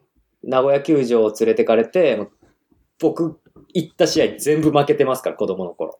阪神、うんうんうん中日に。はい。もう勝ち試合見に行ったことなかったですよ、僕は。子供の頃からね。はい。で、僕なんかす、割とす、性格、素直な性格だから、うん。友達、学校の友達とかうちで、普通に阪神ファンだって言っちゃうんですよね。みんな中日ファンか巨人ファンしかいないのに。うん。あのいじめられるわけですよ。はい。バカにされてね。ああ、いや、まあね、そっから、服部深夜のマイノリティの道が始まったのかもしれないね。んかあの、結果、この自転車フレームビルダーっていうですいね、や、そどんだけマイノリティなんだっていそことう結び仕事を。そこと結びつくのはどうなんだわかんないけど、うんまあ、あの、性格素直なんで、まあ、はい。普通に言っちゃって、だけどもう本当にもう嫌になるぐらい弱いわけですよ、阪神タイガースが。はーい。はい。はい。で、で、調べるんですよ、僕は。歴史が好きだから、なるほどね。阪神が強かった頃が昔あったらしいと。はい。で、どうも85年の日本一以外にも素晴らしい名選手をいっぱい輩出してるんだと。うんうん。で、そんなんでまたこうし、昔の歴史を調べ始めて、あのー、2リーグ分立後間もない頃の阪神の中心選手たちとか、うんうんうん。まあ、藤村富夫っていうミスタータイガースって呼ばれるね、あのー監督兼選手やって、ほ監督兼選手をやりながら、まあもう現役時代も堂々と、まああの、あの長島さん？長島茂雄さんの前に長島茂雄さんだった人みたいな人なんですよね、その人は。う。へえ。で長島茂雄さんは藤村富夫さん結構憧れてたっていう話だし、だいぶ、だいぶ掘ったね。そう。で、ものすごいバッターで、だけどまあ選手時代の晩年はまあプレイングマネージャーとして、選手兼監督として、あの、阪神タイガースの、あの、指揮を取りながら選手をやってたんですけど。めっちゃかっこいいは逸話があって、9回裏、ツーアウト満塁、はい。負けてて、負けてて。で、ベンチから、あの、代打だっつって。で、うん。あの、審判に、代打わしやって言ったらしいですよね。代打俺漫画家っていうね。で、サヨナラホームラン打ったっていうああ、いいですね。ようないいですね。話とか。それを、そんな、かな、そんな伝説聞いちゃったらね。あの、いや、阪神は実はすごいんだと。別に今すごくねえけど、みたいな。まあ、その、うん、藤村富夫さんの話から始まって、あの、ピッチャーでは村山実さんとか、まあ、あと江夏豊さんとか、伝説ああ、の、エナスさん。はいエナスさんぐらいしかわかんないですね。はい。伝説のピッチャーとかね、たちとかがいて、いやー、いつか阪神、うまくいかない、人生ってうまくいかないけど、今の阪神みたいにね、あの、僕の人生もこう、うまくいかないけれども、まあ、あの、ええ不屈の闘志をね、あのね、こう膝を何度もついても立ち上がってるわけでしょ？そうそう、そういうことなんですよ。まあ結局そのさっき言ったあの、江夏豊さんとか村山実さんって、巨人がめちゃくちゃ強かった時代に、あの、阪神のエースとして、巨人だけには負けねえっつって、あの、立ち向かってったエースピッチャーたちだったんで、やっぱそういう、その、自分の腕一本で、あのーでかい相手に立ち向かうみたいなの、まあ男はみんな、男の子は割と憧れるんですけど、うん。まあやっぱりそういうのに対しての憧れっていうのはやっぱ今でもあるから、まあなるべくね、フレームビルダーとしてもその職人なんで、まあ自分の腕でうまくいく、いかないっていうのがある程度決まってきますからね。うん。うん。うん。まあそういう意味では憧れてるう部分は今でもあるから、やっぱり阪神の昔のあの優勝にほど、優勝には届かなかったんだけど巨人に立ち向かってった伝説の選手たちのやっぱりりにはすごいリスペクトがあるですね、僕は。うーん。いや、まあ、それは本当に、多分、阪神タイガースの黎明期の話だと思うんだけど、えあれは、なんか、それこそ、シンくんがまさに青年、ティーンの時はさ、あの、新庄とかがね、やっぱ活躍して、なんとなくの思い出だけど、なんか、こう、花があったような思い出があるんだけど、いやー、新庄ね、すごいですよね。ずっと、結構ずっと最下位が続いてたんだけど、新庄だけはいつも明るい顔してね、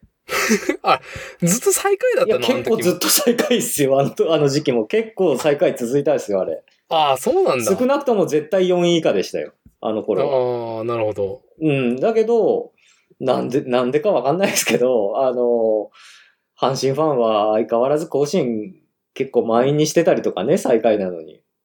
へえ。うん。で、最下位なのに、めちゃくちゃ負けて最、ぶっちぎりの最下位になった年でも、ヤクルトから阪神に来た広沢選手とかが、お立ち台、ホームラン打って、勝ってお立ち台で、みんなで六甲おろしを歌いましょうって言って、あの、お立ち台で六甲おろしを広沢選手が歌うっていう、ほう。みんなで合唱するっていう、まあ、だけど最下位みたいな。盛り上がってるけど、別に最下位盛り上がってるけど別に最下位みたいな。現場は熱いけど、みたいな。そうそうそうそう。負けてるじゃないかそううそう。新庄は相変わらず楽しそうになんか変な、なんかチンプレーやったり、すげえ大ファインプレーやったり、まあ、敬遠球打ってサヨナラヒット打ったりはい、はい。したんだけど、まあ、ね、野村、名将野村克也監督が来ても、結局最下位のまんま、あのーまあ次のね、あの、元中日の星野監督うん。にバトンを渡すまで、まあ弱い阪神はずっと続いて、うーん。ええまあ、あのーまあだからね、やっぱりこう、勝負は負けるものなんだって若い頃から思い続けてきた。なるほどね。あのー、全く追いかけてるものが、その、全く眩しいもの、栄光をつかむものではなかったっていう。そうですね。いやー、だって本当ラジオの実況とかでも、あのー面白くて、あの、うん阪神がね、あのー得点圏にランナー進めてチャンスだと。はい。ワンアウト1、2塁だと。うん。1点差で負けてると。うん。追いつき追い越すチャンスだと。だけど、7番バッ、バ7 番バッター山田、阪神、チャンスですがピンチですって、ラジオの実況の人が言うっていうね。どういうことそれ？7番バッターのキャッチャー山田は、はい。打率がね、2割1分なんですよ。なるほど。はい。で、その8番バッター久慈も、まあ、2割2分なんですよ。ホームラン0本なんですよ。ああ、7番、8番ダッシュになると、まあ、それぐらいの数字の人しか立ってないっていう。そういうことですね。もしかしたらね、9番にいるピッチャー、9番にいるピッチャーがたまたまバッティングがいいピッチャー、まあ、当時のエースピッチャーのあの、矢ケ圭一投手とか、がそこそこ多分打ってる、バッティング上手いピッチャーだったんで、これなんか誰か一人フォアボールでなんとかワンアウトならずに、ツーアウト満塁で9番ヤブの方がまだヒット出る確率あるな、みたいなのは、ひどいな、それ。もう、もうこれもう小学校、高学年、中学校の頃からもうもうずっと見慣れた風景だったんで。ああ。どう、どうなの？まあ、あのー、なんだかんだそう言っても変わらず今でも阪神タイガースファンなんだよね、しんくんは。僕はそうですね。あの、そう、あの、もう、なんて言うんですか？あの、もうね、なんかね、もうね、あの、親がこう見るような感じになってきた。阪神に対して。どう、どうなの？あの、どういうふうにしんくんは、阪神タイガースを摂取し続けてきたの？えー、っとね、基本はテレビ？基本はテレビだけど、やっぱり、あの、東海圏では、あの、中継がないことも多いんで。なるほど。まあ、ラジオだったりとか、まあ別にそんな張り付いてみてはないんで、あのー、まあ、まあまあ、あの、なんかやりながら、ラジオも今ラジコがあるから、そう、大阪の放送とか聞けるんでね。あのー、そうね。そうそうそうそう。今は結構夕方とか、土日でも仕事しなきゃ、作業しなきゃいけない時とかは、あの、デーゲームじゃないですか、土日は。うんうん。まあ、天気がいい日にデーゲーム聞きながらフレーム作りするのもなかなかたの、なんかおつなもんで。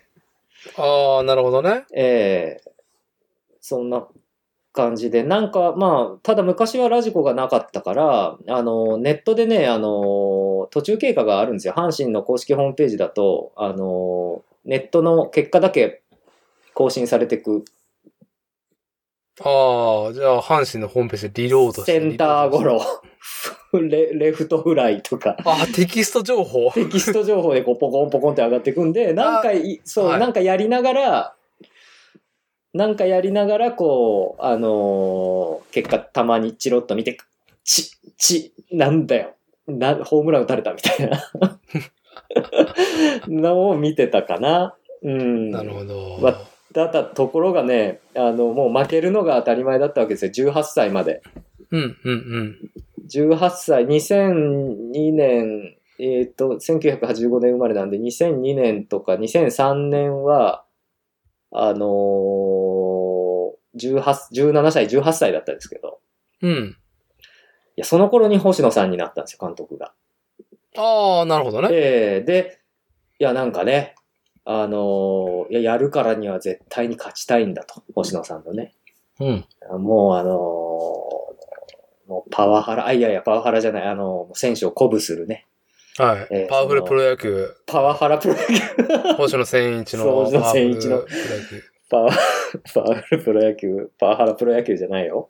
はい。うん、が、星野さんになった時に、エースピッチャーの、当時若かった井川投手、メジャーにも行ったね、あの、左ピッチャーの井川投手がエース、先発陣のエースになりだしたぐらいから、うん、あれなんか、阪神変わり始めたぞっていうのはもう雰囲気変わったなっていうのが分かってきて、まあ星野さんはね、積極的にその他のチームの FA 選手取ったりとか、まあ阪神のね、あの、要は球団の会社、本社ですよね、会社に、阪急電鉄に、あの、あれ、阪神電鉄か、に、あの、金かけていい選手取ってこな、そりゃ勝てんわと。で、そのいい選手たちの、やっぱりを手本にして、あの、生え抜き育てないといけないみたいなんで、まあ、片岡選手とか、金本選手とかを取ってきて、うん、で、2003年にね、優勝し、セリーグ優勝して、いやー、もうね、優勝も気持ち悪いわけですよ。いや、感動しましたよ。もう本当、勝てて嬉しいんだけど、うん。あの、鬼のような勢いでね、2003年、えっとね、2002年に星野監督は監督就任して、2002年のシーズンは、それでもでも4位だったんですよね。うん。あの、しかも開幕7連勝して。で、開幕7連勝の時なんかね、もうさ、もう本当阪神ファンのね、悪い癖なんですけど、俺ら優勝できるって言い出すんですよね。まあ言いたいでしょ。そう、で、尼崎の商店街とかに、だってマジック100、だって残り140試合あるのに、あの、うんシーズンの開幕前日になると、商店街にマジック140が点灯するんですからね。いや、もういいじゃ、いいじゃないですか。いいじゃないですか。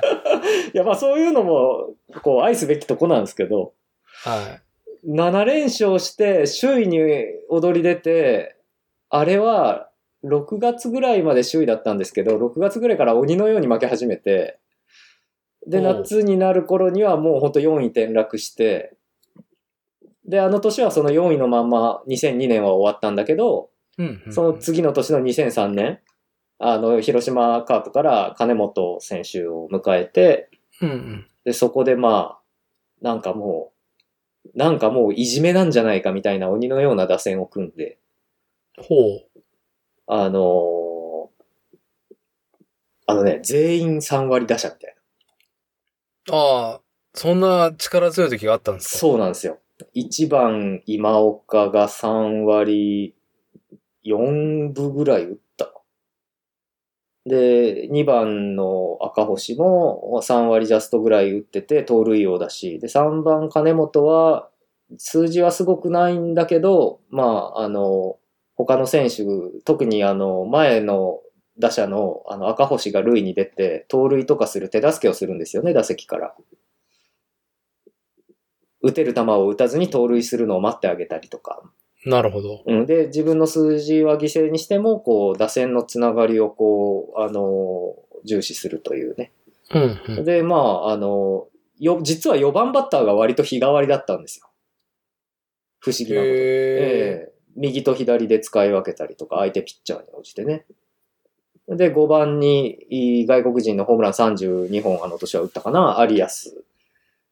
6番に、いい6番も割と日替わりだったかな。でも日替わりヒーローで結構いい選手がみんないいとこで打ってたんで。で、7番のキャッチャー矢野が3割2分くらい打ったし。で、8番のショート藤本も3割打ったんですよ、あの年。ほー。で、ピッチャーの外国人で、ムーアっていう外国人がいたんですけど、もう全然知らない。その外国人がめちゃくちゃバッティングが良くて、あのーその年の打率が、まあ、ピッチャーだからもちろんだ打席立たないんで、そんなに数。だけど、3割打ってたんですよね、ピッチャーだと。なんと。だからそのムーアが投げる日は全員、1番から9番まで全員3割バッターみたいな、いじめみたいな打線で。じめというか、まあ、いじめられるってことだね、対戦。そうですね。もうだもうだから本当にね、後半に1点差で負けてても、いや、絶対いつかあの逆転できるっしょ、みたいな気持ちでゲームを見,、うんうん見ていられて。で、実際やっぱり劇的な逆転勝利とかいっぱいあったんで、うんうんうん。あの年、2003年は確か、阪神のその、要はか、貯金、俗に言う貯金あの、何勝何敗、うん。貯金40あったんだよね。いやー、もっとね、平準化したかったよね、他の年も。ええもうあった、まあもう毎日がお祭りで。だけど、ここでね、もう本当暗黒時代を経験したファンのうん。良くない、よ、いい、いいとこなのか良くないとこなのか。うん。あのね、ずっと僕優勝信じなかったですよ。絶対、そう、絶対し、あのね、5月の時点でももう絶対こんなん、6月になったら去年みたいに大失速して8連敗とかするんやでって。し、俺は信じない。期待しない。がっかりする時が怖い。あー、もういいですね。ネガティブマインド。そうそうそうそうね、精神病じゃねえかっていうぐらい。そう、もう働いてしまう。もうほぼ、もほぼ精神病の域に達してて。うもうね、うつ、うつ状態だよね、それ、あるいやー、ほんとそうっすよ。で、結局、6月も周囲で折り返して7月来て、で、8月ってあの、高校球児に甲子園明け渡すじゃないですか。ああ、はい。で、その時に、あの、アウェー十何連戦、13連戦とかあるかな。うんうんで、。それをよくあの、阪神は、あの、死のロードって呼んでるんですよね。いい、かっこいいじゃないですか。マッドマックスじゃないですか。そうそう。で、大体死のロードで、絶対また死のロードでまた8連敗とかして、どうせ巨人に抜かれるんでしょみたいな。巨人と中日に抜かれるんでしょみたいな感じだったんだけど、だけどまあ、確かあの年も結局、死のロード勝ち越しはできなくて5分とかだったんですよね。うんうんだけど、失速しないんですよね。うん。うん。で、え、どう、え？いや、どうやら今年は俺ら優勝するらしいと。我々は。我々はと。いや、もう本当にね、もうあの年ずっと情緒不安定でした。逆に。逆に、そう。だけどなんかね、巨人ファンの友達とかって、勝ってるのが当たり前だから、うん。勝ってても、周囲なのが当たり前だから、うん。みんな別に落ち着いてるんですよ、精神状態が。はいはい。毎日が。だけど、僕阪神ファンだから、周囲にいることが全然、あ、でももちろん嬉しいんだけど、うん。あのーあのね、気持ち悪い。いやー、病気だね。毎日不安。いやー、もうね、病気ですよ。なんか、こう、幸せな自分が本当に、これで、これ大丈夫なんかみたいな感じの。ああ、それはある。うん、そんな感じで、いや、もう本当に、あのー落ち着いて、もう、おちおち、もう、寝つき悪くなっちゃって、本当に。あのーいや、だって、これ本当思いました。やっぱ、巨人ってすげえなって尊敬しました。なるほど、その不動の、その佇まいだよね。うん佇まいだね。うん王者たる。で、うん、勝って当たり前だぞと。はい。いやーもうだからね、あの、巨人ファンもすごいんですよ。だって勝って当たり前だから、あの、周囲にいるときに挙動不審にならないんですよ、巨人ファンは。なるほどね。まあ阪神は完全に頭おかしくなってますからね、周囲にいるとき。負け、負けても、まあなんか今日は負けたね、ぐらいな。そうそうそうそうそう。うん、だけど、うん、最後にはもう、あの、一、勝つの分かってるよ、みたいな態度じゃないですか。はい、はい。王者の振る舞いですね。そう、あの、もう本当挙動不審になりますから、僕らは。周囲にいると。で、もう最下位の時結構安心感あったんで、あのーだって最下位ってすごいいいところが一個あって、は後ろから追ってくる人がいないんで、暗い。暗い。暗い。後ろから追いかけてくる人いないから抜かされる。暗い論理だな ぬだって後ろからね、追いかけてくる人いないわけだから、はい。追い抜かれる心配しなくていいんですよ。うん。すげえ安心なんですよ、それは。いやー。まあ、そういうところが、まあ、呪いだと。阪神ファンがかけられてる呪いだということですね。そうですね。だからもう首位になるとって言ってて、はい、今年、あの、2021年ですけれども、はい。はい、現在阪神タイガース首位でございます。素晴らしい。不安。えー情緒不安定。いや、まあ、ほん、情緒不安定、間違いなく情緒不安不安定ですね、今私は。えー今日、今日はね、もう仕事がこんな立て込んでて、はいまあ、実は阪神対巨人戦通算2000試合目でした、今日は。おーええまあそんな節目の試合をこう、まあ、あの仕事で見れなかったわけですけれども、はい。まあ負けちゃいましたね。負けちゃいました。あんまあでも逆に安心。えーっほ、と、ほっとするぐらい。そういうところ、そうそうそうそう、みたいな。だけどね、あのね、なんかね、後でね、スコアみたいなの見たら、は5対3で負けたんですけど、い。うん。9回表もワンアウト満塁まで追い込んでるんですよね。なるほど。巨人を。なるほど。あの強い巨人をね。で、なんかね、ちょっとね、あ、タイガースもなんか変わってきたなと。なるほどね。うん。まあね、それはやっぱりあの、今年はあの、なんていうんですか、ドラフト1位で入ったあの、怪物ルーキー、4番、もう今4番打ってるんですよ、新人が、ルーキーが。あ、そうなの？はい。佐藤輝明っていう、あの、近畿大学、近代マグロで有名な近代を出たね、ホームランバッターが。はい、近代マグロ。ははい。あの、2リーグ分立以降、最速で10本、10号ホームラン打、10号ホームランもう今打ってて、い。はい。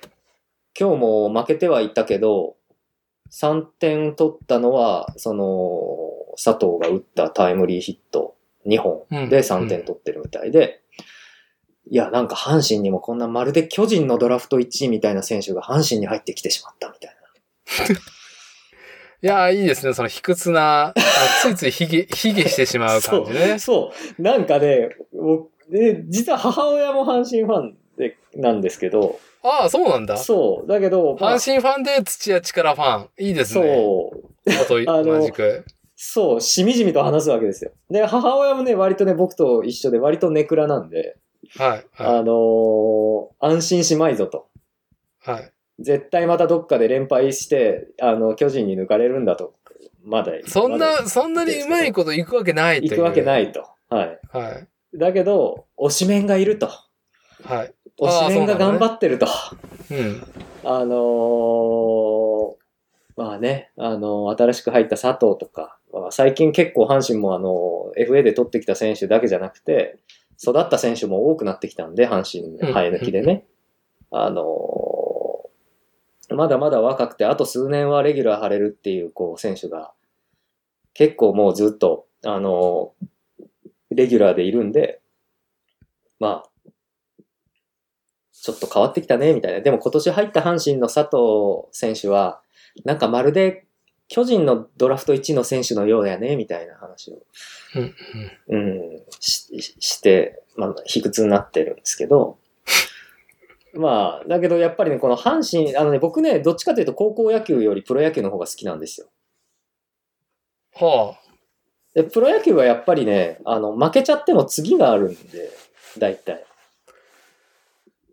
あ。あー、まあね、悲壮感っていうか、その、なんかね、あー、わかるよ。カロリー高すぎるんだよね。あの、甲子園。あ、そうですね。いや、そこ、そこが魅。力ではあるんだけどうん、えそこはまさにドラマチックではあるんだけえど、えちょっと悲劇性が強すぎるっていうえか、ああ、まあ、あとね、まあ、ちょっと太平洋戦争を引きずってんなっていう雰囲気が出るんですよね。あの、うん、うん。いやー打ちてしやまんじゃないけどね、あの、ああ、そおれそれ国のために死んできます感がね、漂うんで、はいちょっとね、ああいう感じがね、僕はとても苦手で、はい。いや、てかそんなにみんなで見てなんかああだこでんだったらお金あげればいいじゃん。高高級時にみたいなね。のはいつも思ってるっすね。はだけどプロ野球はやっぱショーですから、い、はい。エンタメなんで、はい。やっぱりその、やっぱりさっきのね、伊達さんのお父さんがね、お家で、あの、中日戦かけてたっていうのが、やっぱり昭和の日本が成長していくにあたっての、こう、ある意味の夢をこう、プロ野球って体現してた存在だったと思うんで、まあ、それは、間違いないだろうね。ええやっぱりその、読売新聞にしろ、こう、各種メディアがプロ野球チームをみんな持って、持ったりとかして、うまいこと選手をの群像劇を見せるじゃないけど、うん。そうそう。日本人が大好きな物語性。出世物語じゃないけどね。うん。うん。あのーなんだろう。そう。まあ物語性だね。勝手に抱く、勝手に民衆がね、その子に、個人にうん。抱く、その、ストーリーっていう、まあ、それを、こう、なんだろう、えーぶちまけるっていうか押し付ける、背負わすっていうものが、当時っていうかあんまりなかったんだよね。うん。うん。今でこそオリンピックの金メダルに、こう、みんな、ね、こう、重いものを背負わせようっていう意識があるけど、はいはい。なんせコンテンツがなかったし、オリンピックも全くね、あの、柔道以外はなんか別になんかね、こう、日本人勝てないみたいな。ああ。プロ野球ですら、今の、その、野球選手の夢っていうのは、もう大リーグっていうのが視野に入ってるじゃん。そうですね。メジャー行くのが、まあ、あのね、野茂投手が行くまではね、やっぱりあの、日本人はメジャーでは絶対に通用しないんだってもう決めつけられてたようなぐらいの。そうそうそうそう。えあのーそれとこれとは別だぞ、みたいな。うん。あー何を恐れ多い？いや、だから、あ俺、このポッドキャストで話したかなやっぱ、あのー牛島あ牛島で合ってるか名前。ああ、元中日の牛島投手？あ中日だったっけ？トルネード東宝って、のも？えーあ、そう、のものも、ひどいな、この俺の野球感。そうそうそう。のもね、ええ。そう。だから、あの、イチローが大リーグで、その、躍進していく、活躍していくっていう、なんだろう。まあ、まさに躍進劇はい、はい。は、もう、その、先人たちの屍うん、うん、うん。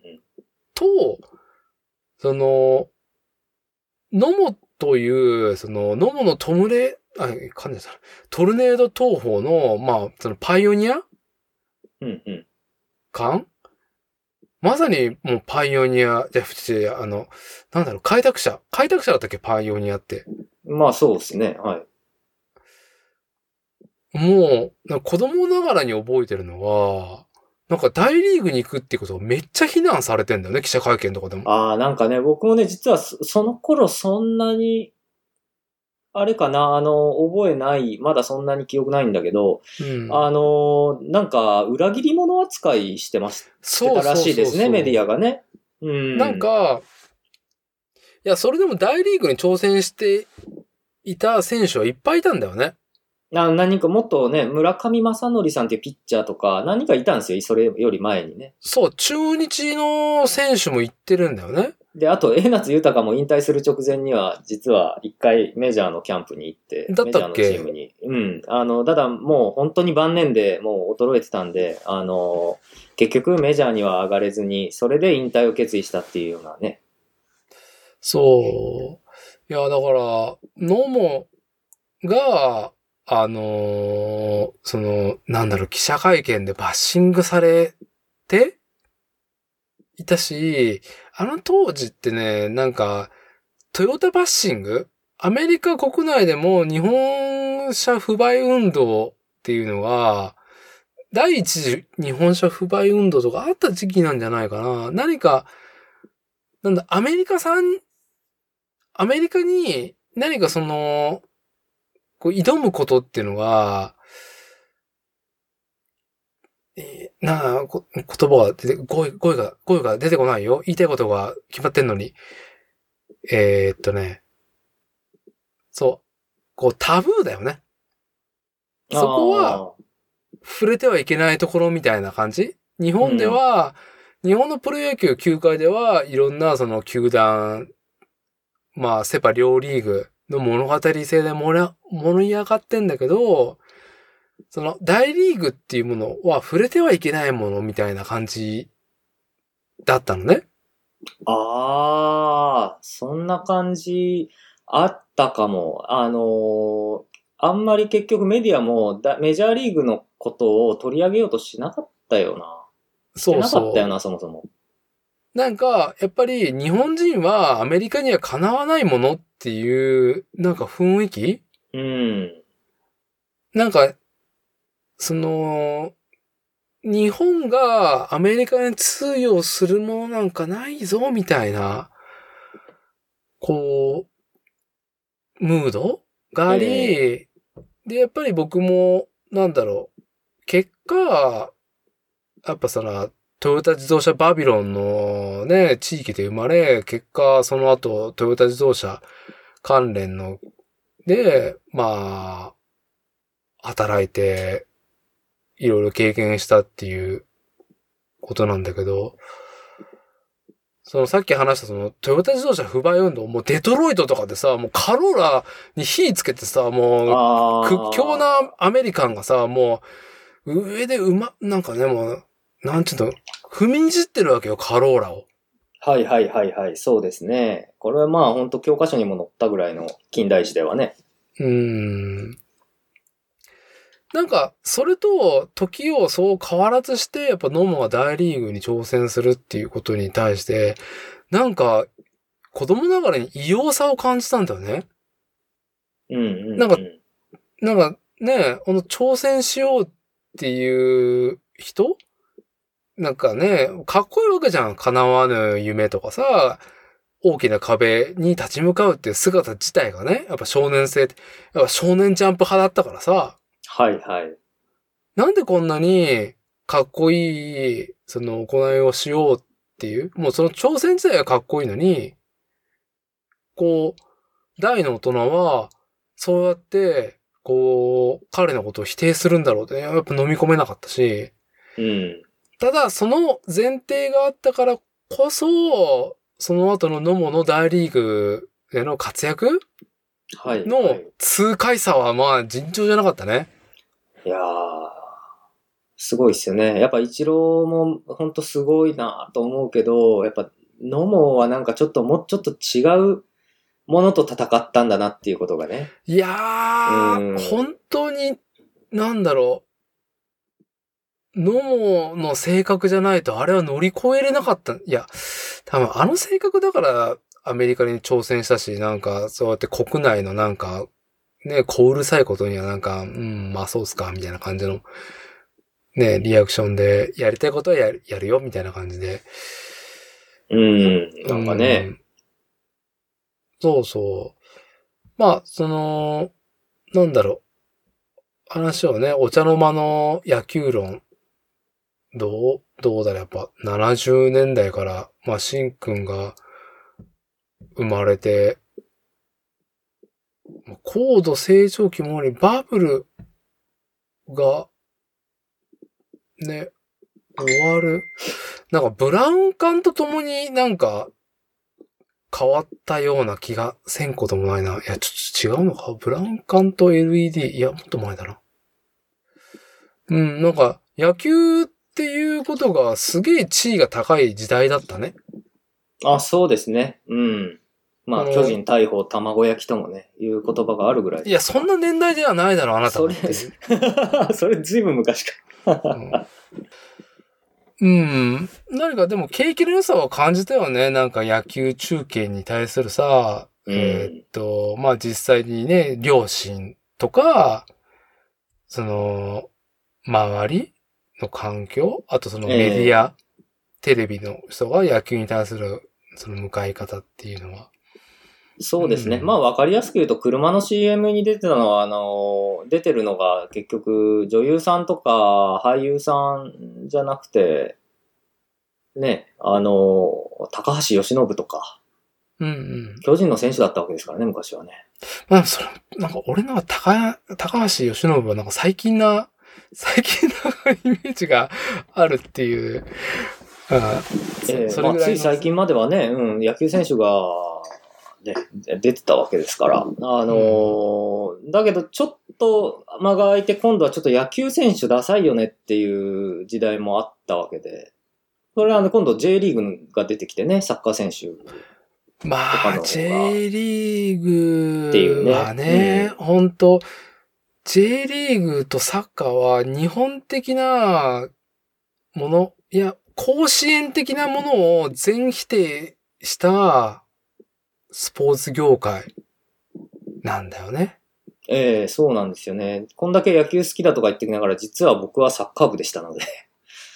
ああ、そうか。そう、野球は僕やるのは苦手だったんですよね。うん、うん、うん、なるほど。実は。うん。同じくだからサッカーの方がすごく得意だったんですよ、僕は。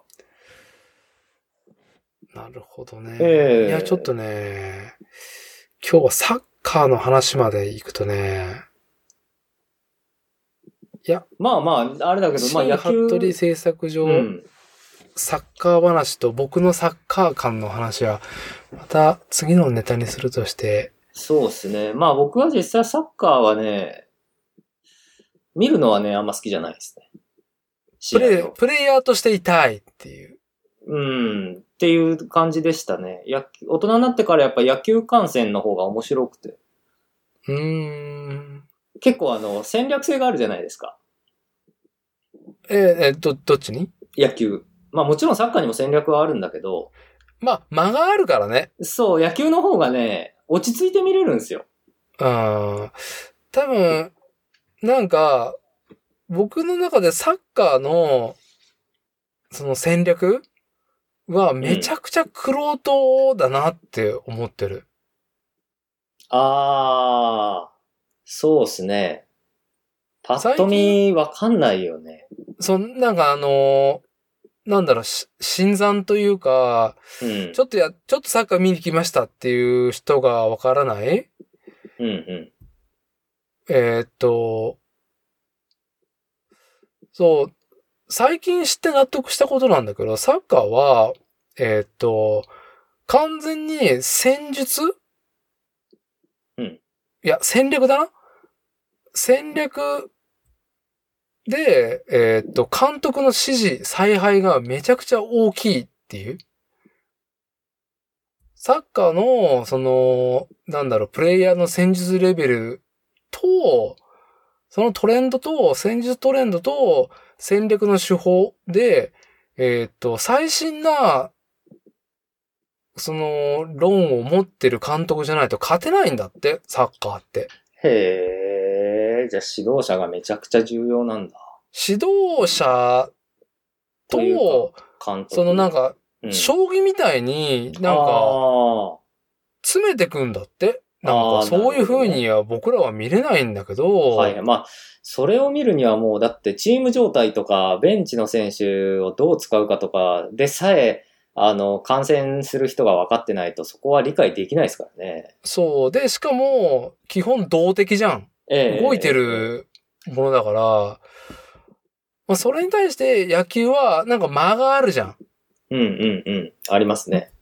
わかりやすい、なんかあの、攻撃とね、攻撃と守備が交代するっていうわかりやすさ。うんうんうんまあ、それがなん、なんかね、向いてた、向い、日本人には向いてたのかなと思う。なんか J リーグのこのサッカーの、わかんなかったの。その、海外から監督を誘致する理由が全く理解できてなかったんだけど、ずっと。はいはい。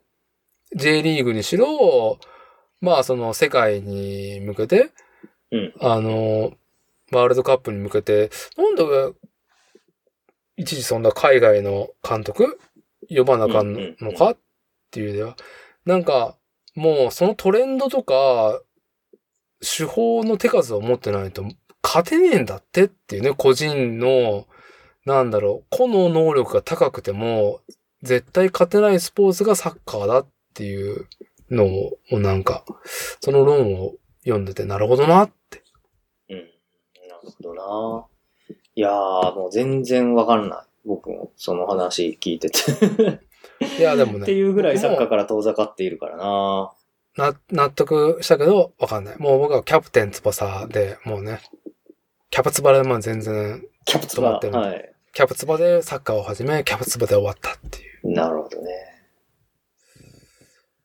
まあ、いやいやいや、まあまあ、何はともあれね。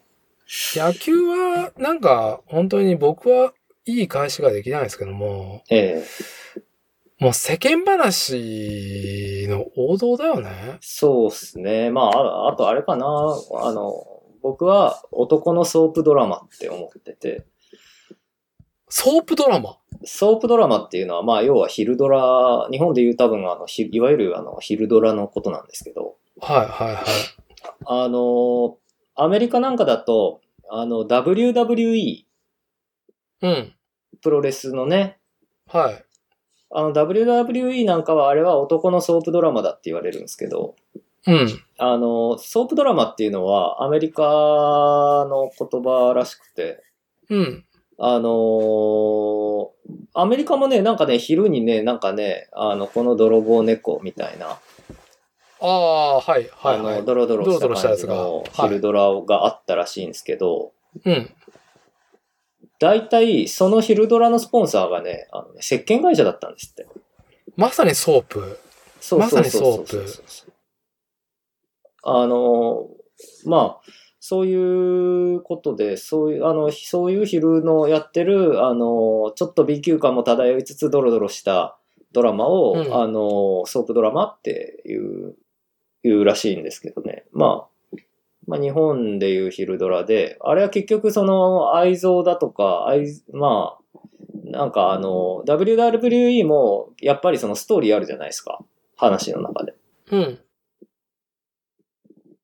あの、あいつとあいつがライバルで、こう突然襲撃してきてみたいな。あの、わざわざカメラ映して、ストーリー仕立てにしてるんですけど、あれやっぱりその、物語なんですよね。ストーリーなんですよ。ストーリーを売ってるんですよね。WWE のコンテンツとして。だから、おそらくやっぱ野球とかも、あの、男の人が自分のその、サラリーマン、勤め人とか、まあ、もちろん僕みたいな職人にしろ、あの、こう、まあ、プロ野球の、あの、選手もやっぱり自分らのこう、結果が、成績でね、あの、左右されるんで、あの、自分の腕一本で食ってくみたいなね。そういう、その、まあ、あの、生き様を自分の人生と、あの、重ね合わせてね、あの、野球を見るっていう。まあ、そう、だから投影できる物語性だよね。そうです野ね。球を観戦する上での。ええだからやっぱり結構その選手の出身地とか、はい。うん、あの、気にしたりとか、出身高校とか。うん。うん、で、実は甲子園もそれに結構一役買ってるんですけど、さっき苦手だなーって言ってた。いや、まさにそれだもんね。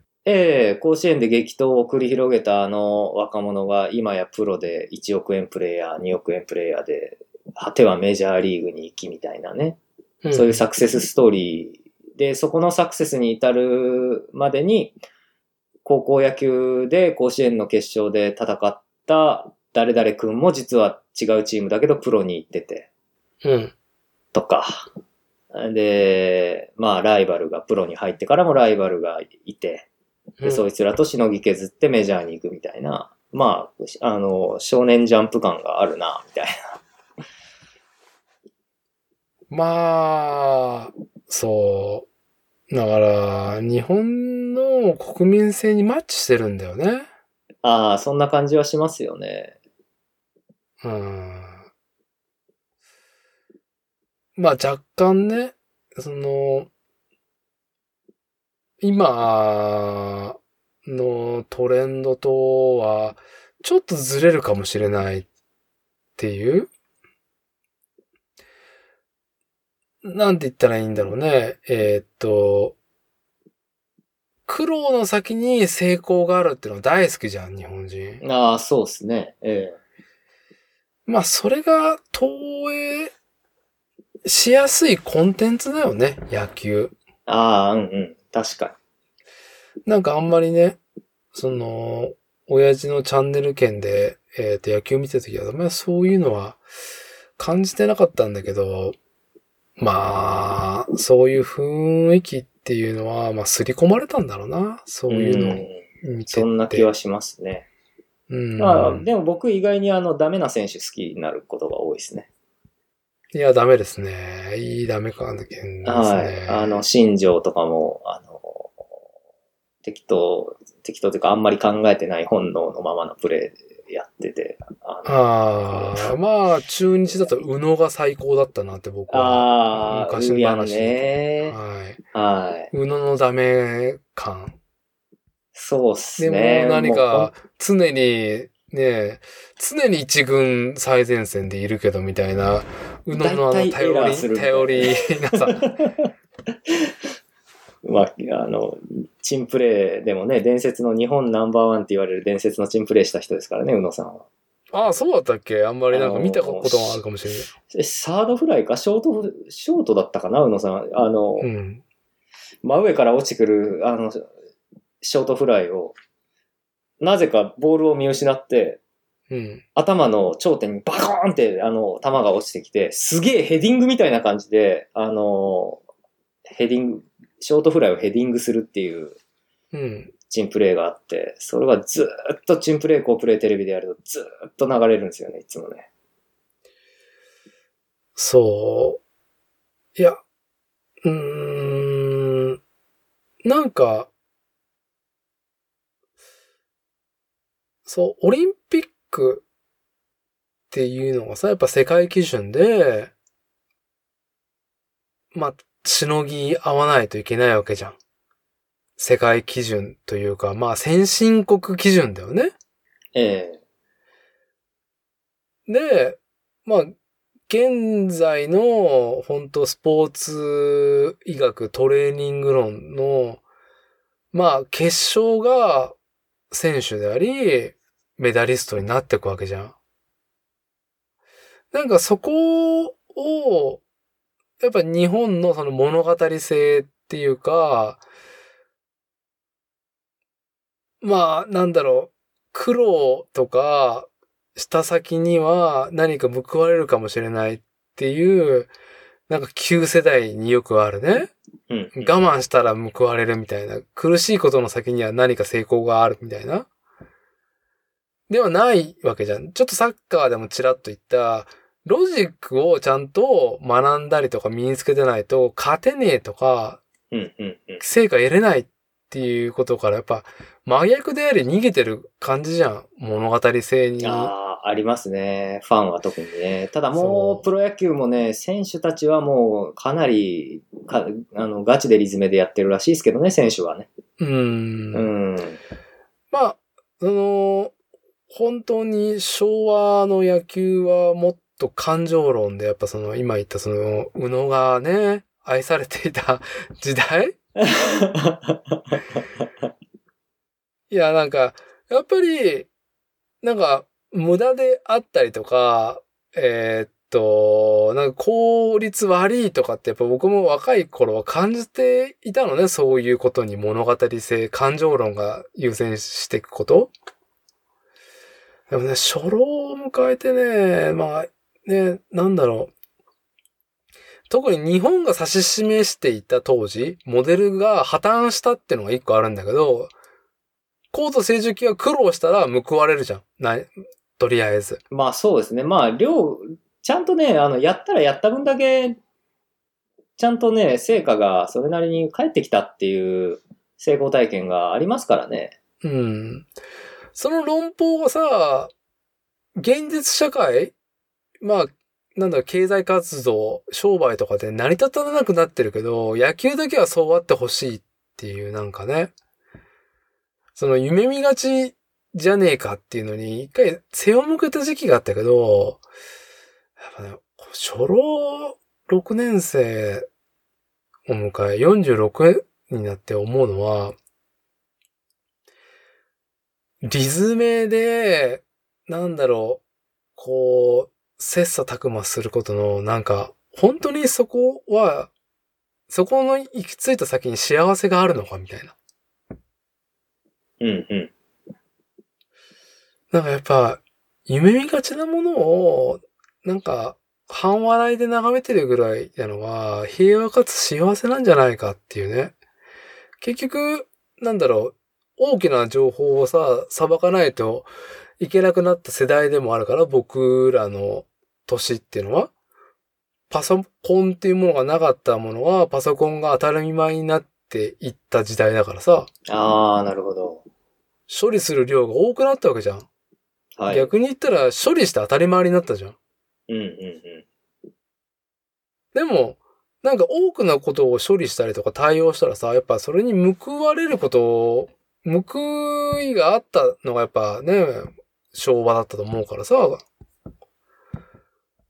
あ、なんか、頑張っていろんなものさ、処理してもさ、いや、なんか、やること増えただけで、なんか寝る時間減ってるだけで、何なんだろうこれっていうね。ああ。いうのは、その、僕の社会人？として、あ？だから僕は95年か。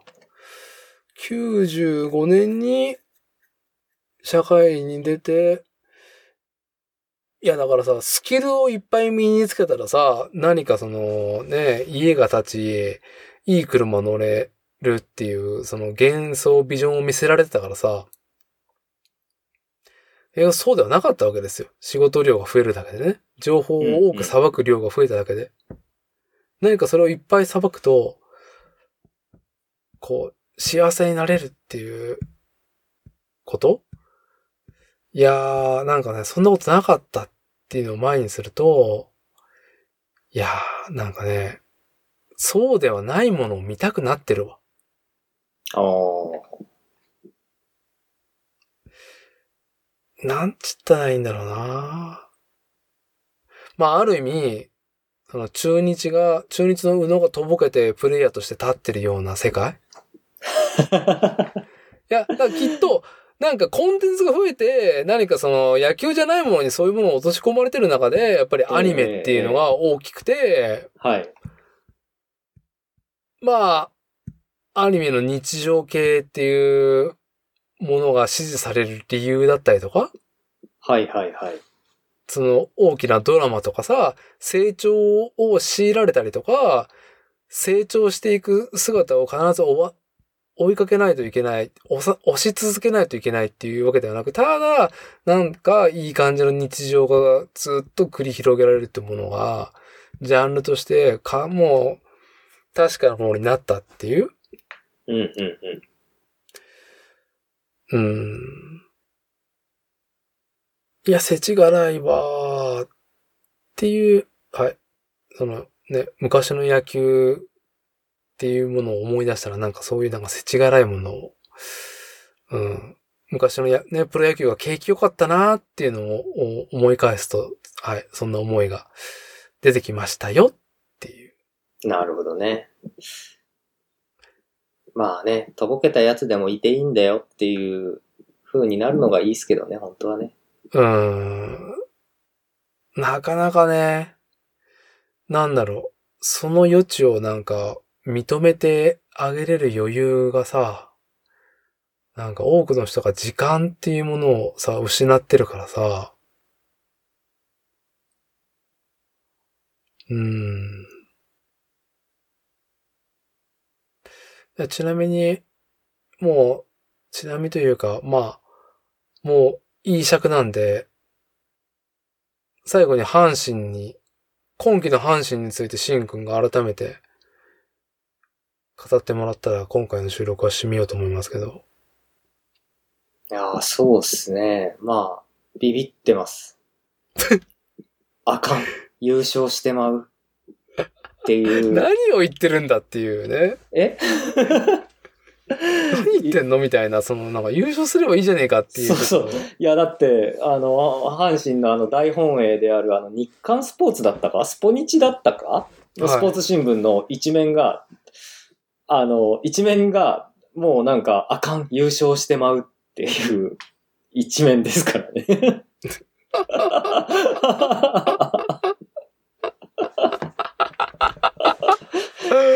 うろたれてる、うろたれてるって何とも言えないそのテンションでその現状をこう見るっていうね、あかん、優勝してまう？みたいな。いやー、なんか、まあ、日本人的なのかな？やっぱりその、どうなんだろう。そそれは、その、でも阪神っていうものを、ちょっとシンくんがまあずっとファンであったっていうことで、まあ、え今ね、紐解いてくれて僕もなるほどねって納得することがあったんだけど、やっぱ卑屈じゃない？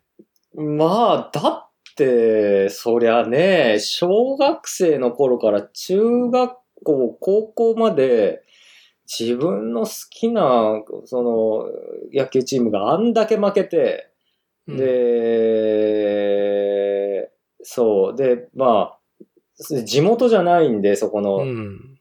僕のひいきチームが地元じゃないんで、もう中日ファンにいじめられ、巨人ファンからはもう、あの、ごね、空気のように扱われ、いないようなね、本当に。あの、人権はないわけですよ、本当に。いない、ええいないような人権はない。ははい。まあ、そんな風にしてね、あのー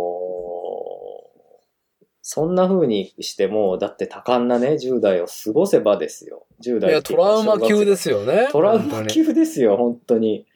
いや、だって、みん、こ、今年なんて、あの、恐ろしい、はあの、ペースで勝ってきたんですけど、もう、大丈夫？みんな具合でも悪いんじゃないのっていうのが、うん。うん。僕の感想だったし、なんかね、あのメインブラックの宇宙人みたいになんかみんな実は乗っ取られてんじゃねえのみたいなね。具合悪いんじゃなくて、具合がいいから勝ってんだろっていうところなんそうですよね。そうそうそう。なのにみんな具合悪いんじゃねって思うっていう、この卑屈感がね。もう本当にね。あのーまあだけど今年、ちょっと今年優勝難しいような気がするな。ああの、そう、ちょっと厳しいと思います、今年は。はい。またどうせ、あの、6月に連敗するか。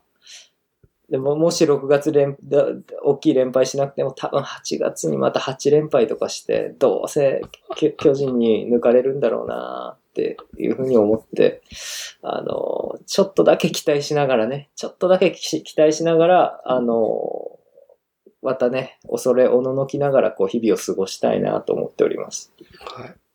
いいですね。はい。まあ、なんかね。さっきも言ったと思うけど、日本人らしいマインドなのかなって卑屈に？はい。卑屈だけど、ええ卑屈だけど、コツコツコツコツね。はい。そう、一発逆転なんかできないっていうことを、ね、まあ、こう、卑下しながら、自分自身を卑下しながら、こう、ね、それでも、なんか、こう、とつとつとやっていくスタンスが、非常に日本人の百姓マインドで、国民性であり、まあ、この国の、なんか底力のような気がするけどね。うん、よく言えばね。よく言えば、非常になんかね、その、アメリカ、ヨーロッパが作ったワールドスタンダードとか、中国の躍進に対しては、非常に全くその競争力としてさ、なんか、本当によくね、状態だなって思うんだけど。いや、まあでも、伊達さん、僕は最近思うんですけど、まあ、はいあの、いや、だってこんな小さな島国が、つい最近まで、あの、世界第2位の経済大国だったっていうのは、これじゃあ普通の状態だったかって言ったら多分あんまり普通の状態じゃないんですよ。なるほどね。うん、だから多分、まあ日本は、そういう意味での、まあこれから波な国になっていくのかなっていう気はします。波、あ、なぎ？波。波？ああ、波ね。はい。はい。普通の国になるんじゃないかなと。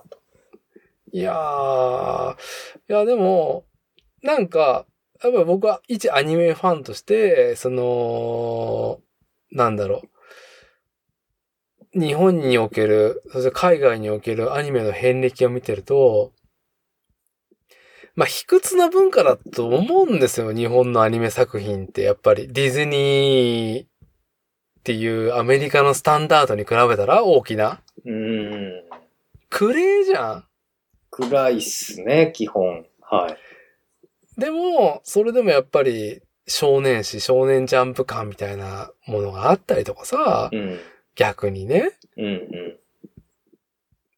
まあなんか独自になんかさ、卑屈にやってたものが、まあ世界に通用するものができるっていうところは、まあなんかあんまりけわかりにくいけど、日本国民ながら、これ なんか形容しがたいんだけど、なんかわかりにくいけど、こう、独自のね、強みになってんじゃねえかな、みたいな。まあね。まあ、精神性、そういう精神性がね、あの、吉と出るシチュエーションもあれば、まあ、京都出るシチュエーションもあるので、まあ、あの、ね、あの、そこら辺はね、あの、表裏一体ですよ。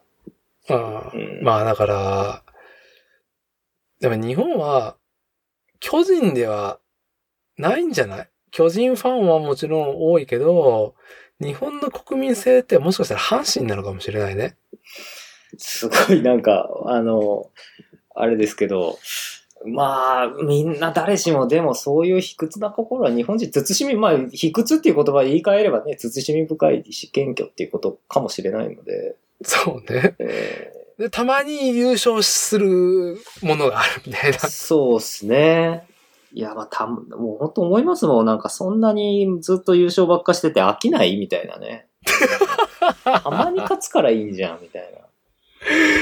でそれまさにアメリカさんのことを言ってるじゃないですか、みたいなね。ええ今、まあ中国もね、優勝したいばっかりじゃない。そうですね。アメリカは常にやっぱり優常に優勝しているみたいなスタンスじゃん。うんそうですね。あんま日本はさ、まあ、高度成長期、バブルの時はわからんけど、まあなんかそういうスタンスではないわけじゃん。そうですね。ええああ、阪神は日本人の総意っていうか、まあ、映し鏡かもしれんね。まあね、そういう感じなのかなわかんないですけど、うん、あのまあ、よりね、日本人らしい人情が、ね、あのそういうところがあるのかもしれないですね。はい。まあ、そんなんで。ええいや、まさかね、このポッドキャスト番組で野球の話になるとはっていうところで。いやー、ほんとね、あのまあ、どっちかというとね、あの、DIY 男子、はい、男子、原理主義者、はい。まあ別に女子でも男子でも何でもいいんですけど、あの、まあ、どっちか言うとね、あの、まあ、ナードというか、あの、ナードはいはい。どっちか言うとそっちの系の、あの、性質の、あの、人間な、になりがちなんですけど、意外に野球が好きだったっていうのは、はい。そうなんですよ。いや、まあ、意外な、意外な側面でもいいし。野球には結構物の哀れが、日本人らしい物の哀れがね、結構詰まってるんでね。それさ、あくまでも阪神主観だよね。阪神タイガース主観だと、ええそうなるそうっていう。ですね。はい。なるほど。いや、まあ、引き続きいいですよ。この番組で、最近どうっていう中でね、ええあの、いろんな仕事の話をしつつも、いや、は、ね、阪神がね、みたいなことをですね、負けてさ、んみたいなね。いや、まあ僕はなんか、へえぐらいのね、そんないいリアクションはね、取れないと思いますけども。あ、もう本当にもう聞き流していただければね、結構、あの、結構ですね、もう。はい。まあね。そうですね。じゃあまあ今日の作例は、まあ、新服部製作所の野球愛っていうか、阪神タイガースの愛をね、あのー語ってもらえたっていうことで。じゃあまあ次回の宿宿題として、えーっと、アニメね、映像系に手を出すな。はい、はい。はい。あのーまだ完走してないでしょ？最近ネットフリックスに降臨した湯浅監督の映像犬に手を出すのね。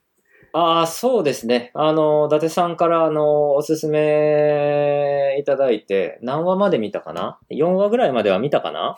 ああ、いいですね。いい別だ。いや、これね、な、結構ね、噛み締めて、もうね、シンくんの、なんだ、リアリスト感、現実主義者感にはぴったりな、ぴったりなキャラクターがいるんで、まあ、薄々感じてると思いますけども。金森さん？はい。金森さん。金森さん、ね。あ、本当に、よりね、あの、三者の中の金森感っていうのは、まさにシンくんツボだろうなと思いますんで、ああ、わかはいる。。まあ、たかだか12話しかない、えーアニメなんで、はい。すげえ楽しいと思いますね。僕も結構、なんだろう。湯浅感強えなっていうので、何回も見ようとして、えーっと、去年の放送当時でもちょっと降りてたんだけど、いや、感想しきってよかったなっていう。ちょっと今反数してもう一回見ようかなと思ってるぐらいなんで。うん。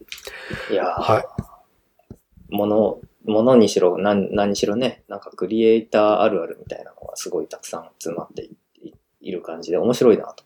はい。ええそんなんで。まあちょっとね、しんくんとのリモート収録にまたなると思うんで、ちょっとね、映像系の話でもできればと思います。ああ、はいあと別に阪神タイガースのね、近況別にね、ちょいちょい挟んでくれてもいいんで。ああ、そうですね。はい。いや、もうはい本当に、あのーもう、巨人がね、真後ろにまで来ているんで、もそうなんですね。う、はい。もはう、怖くて夜も眠れません。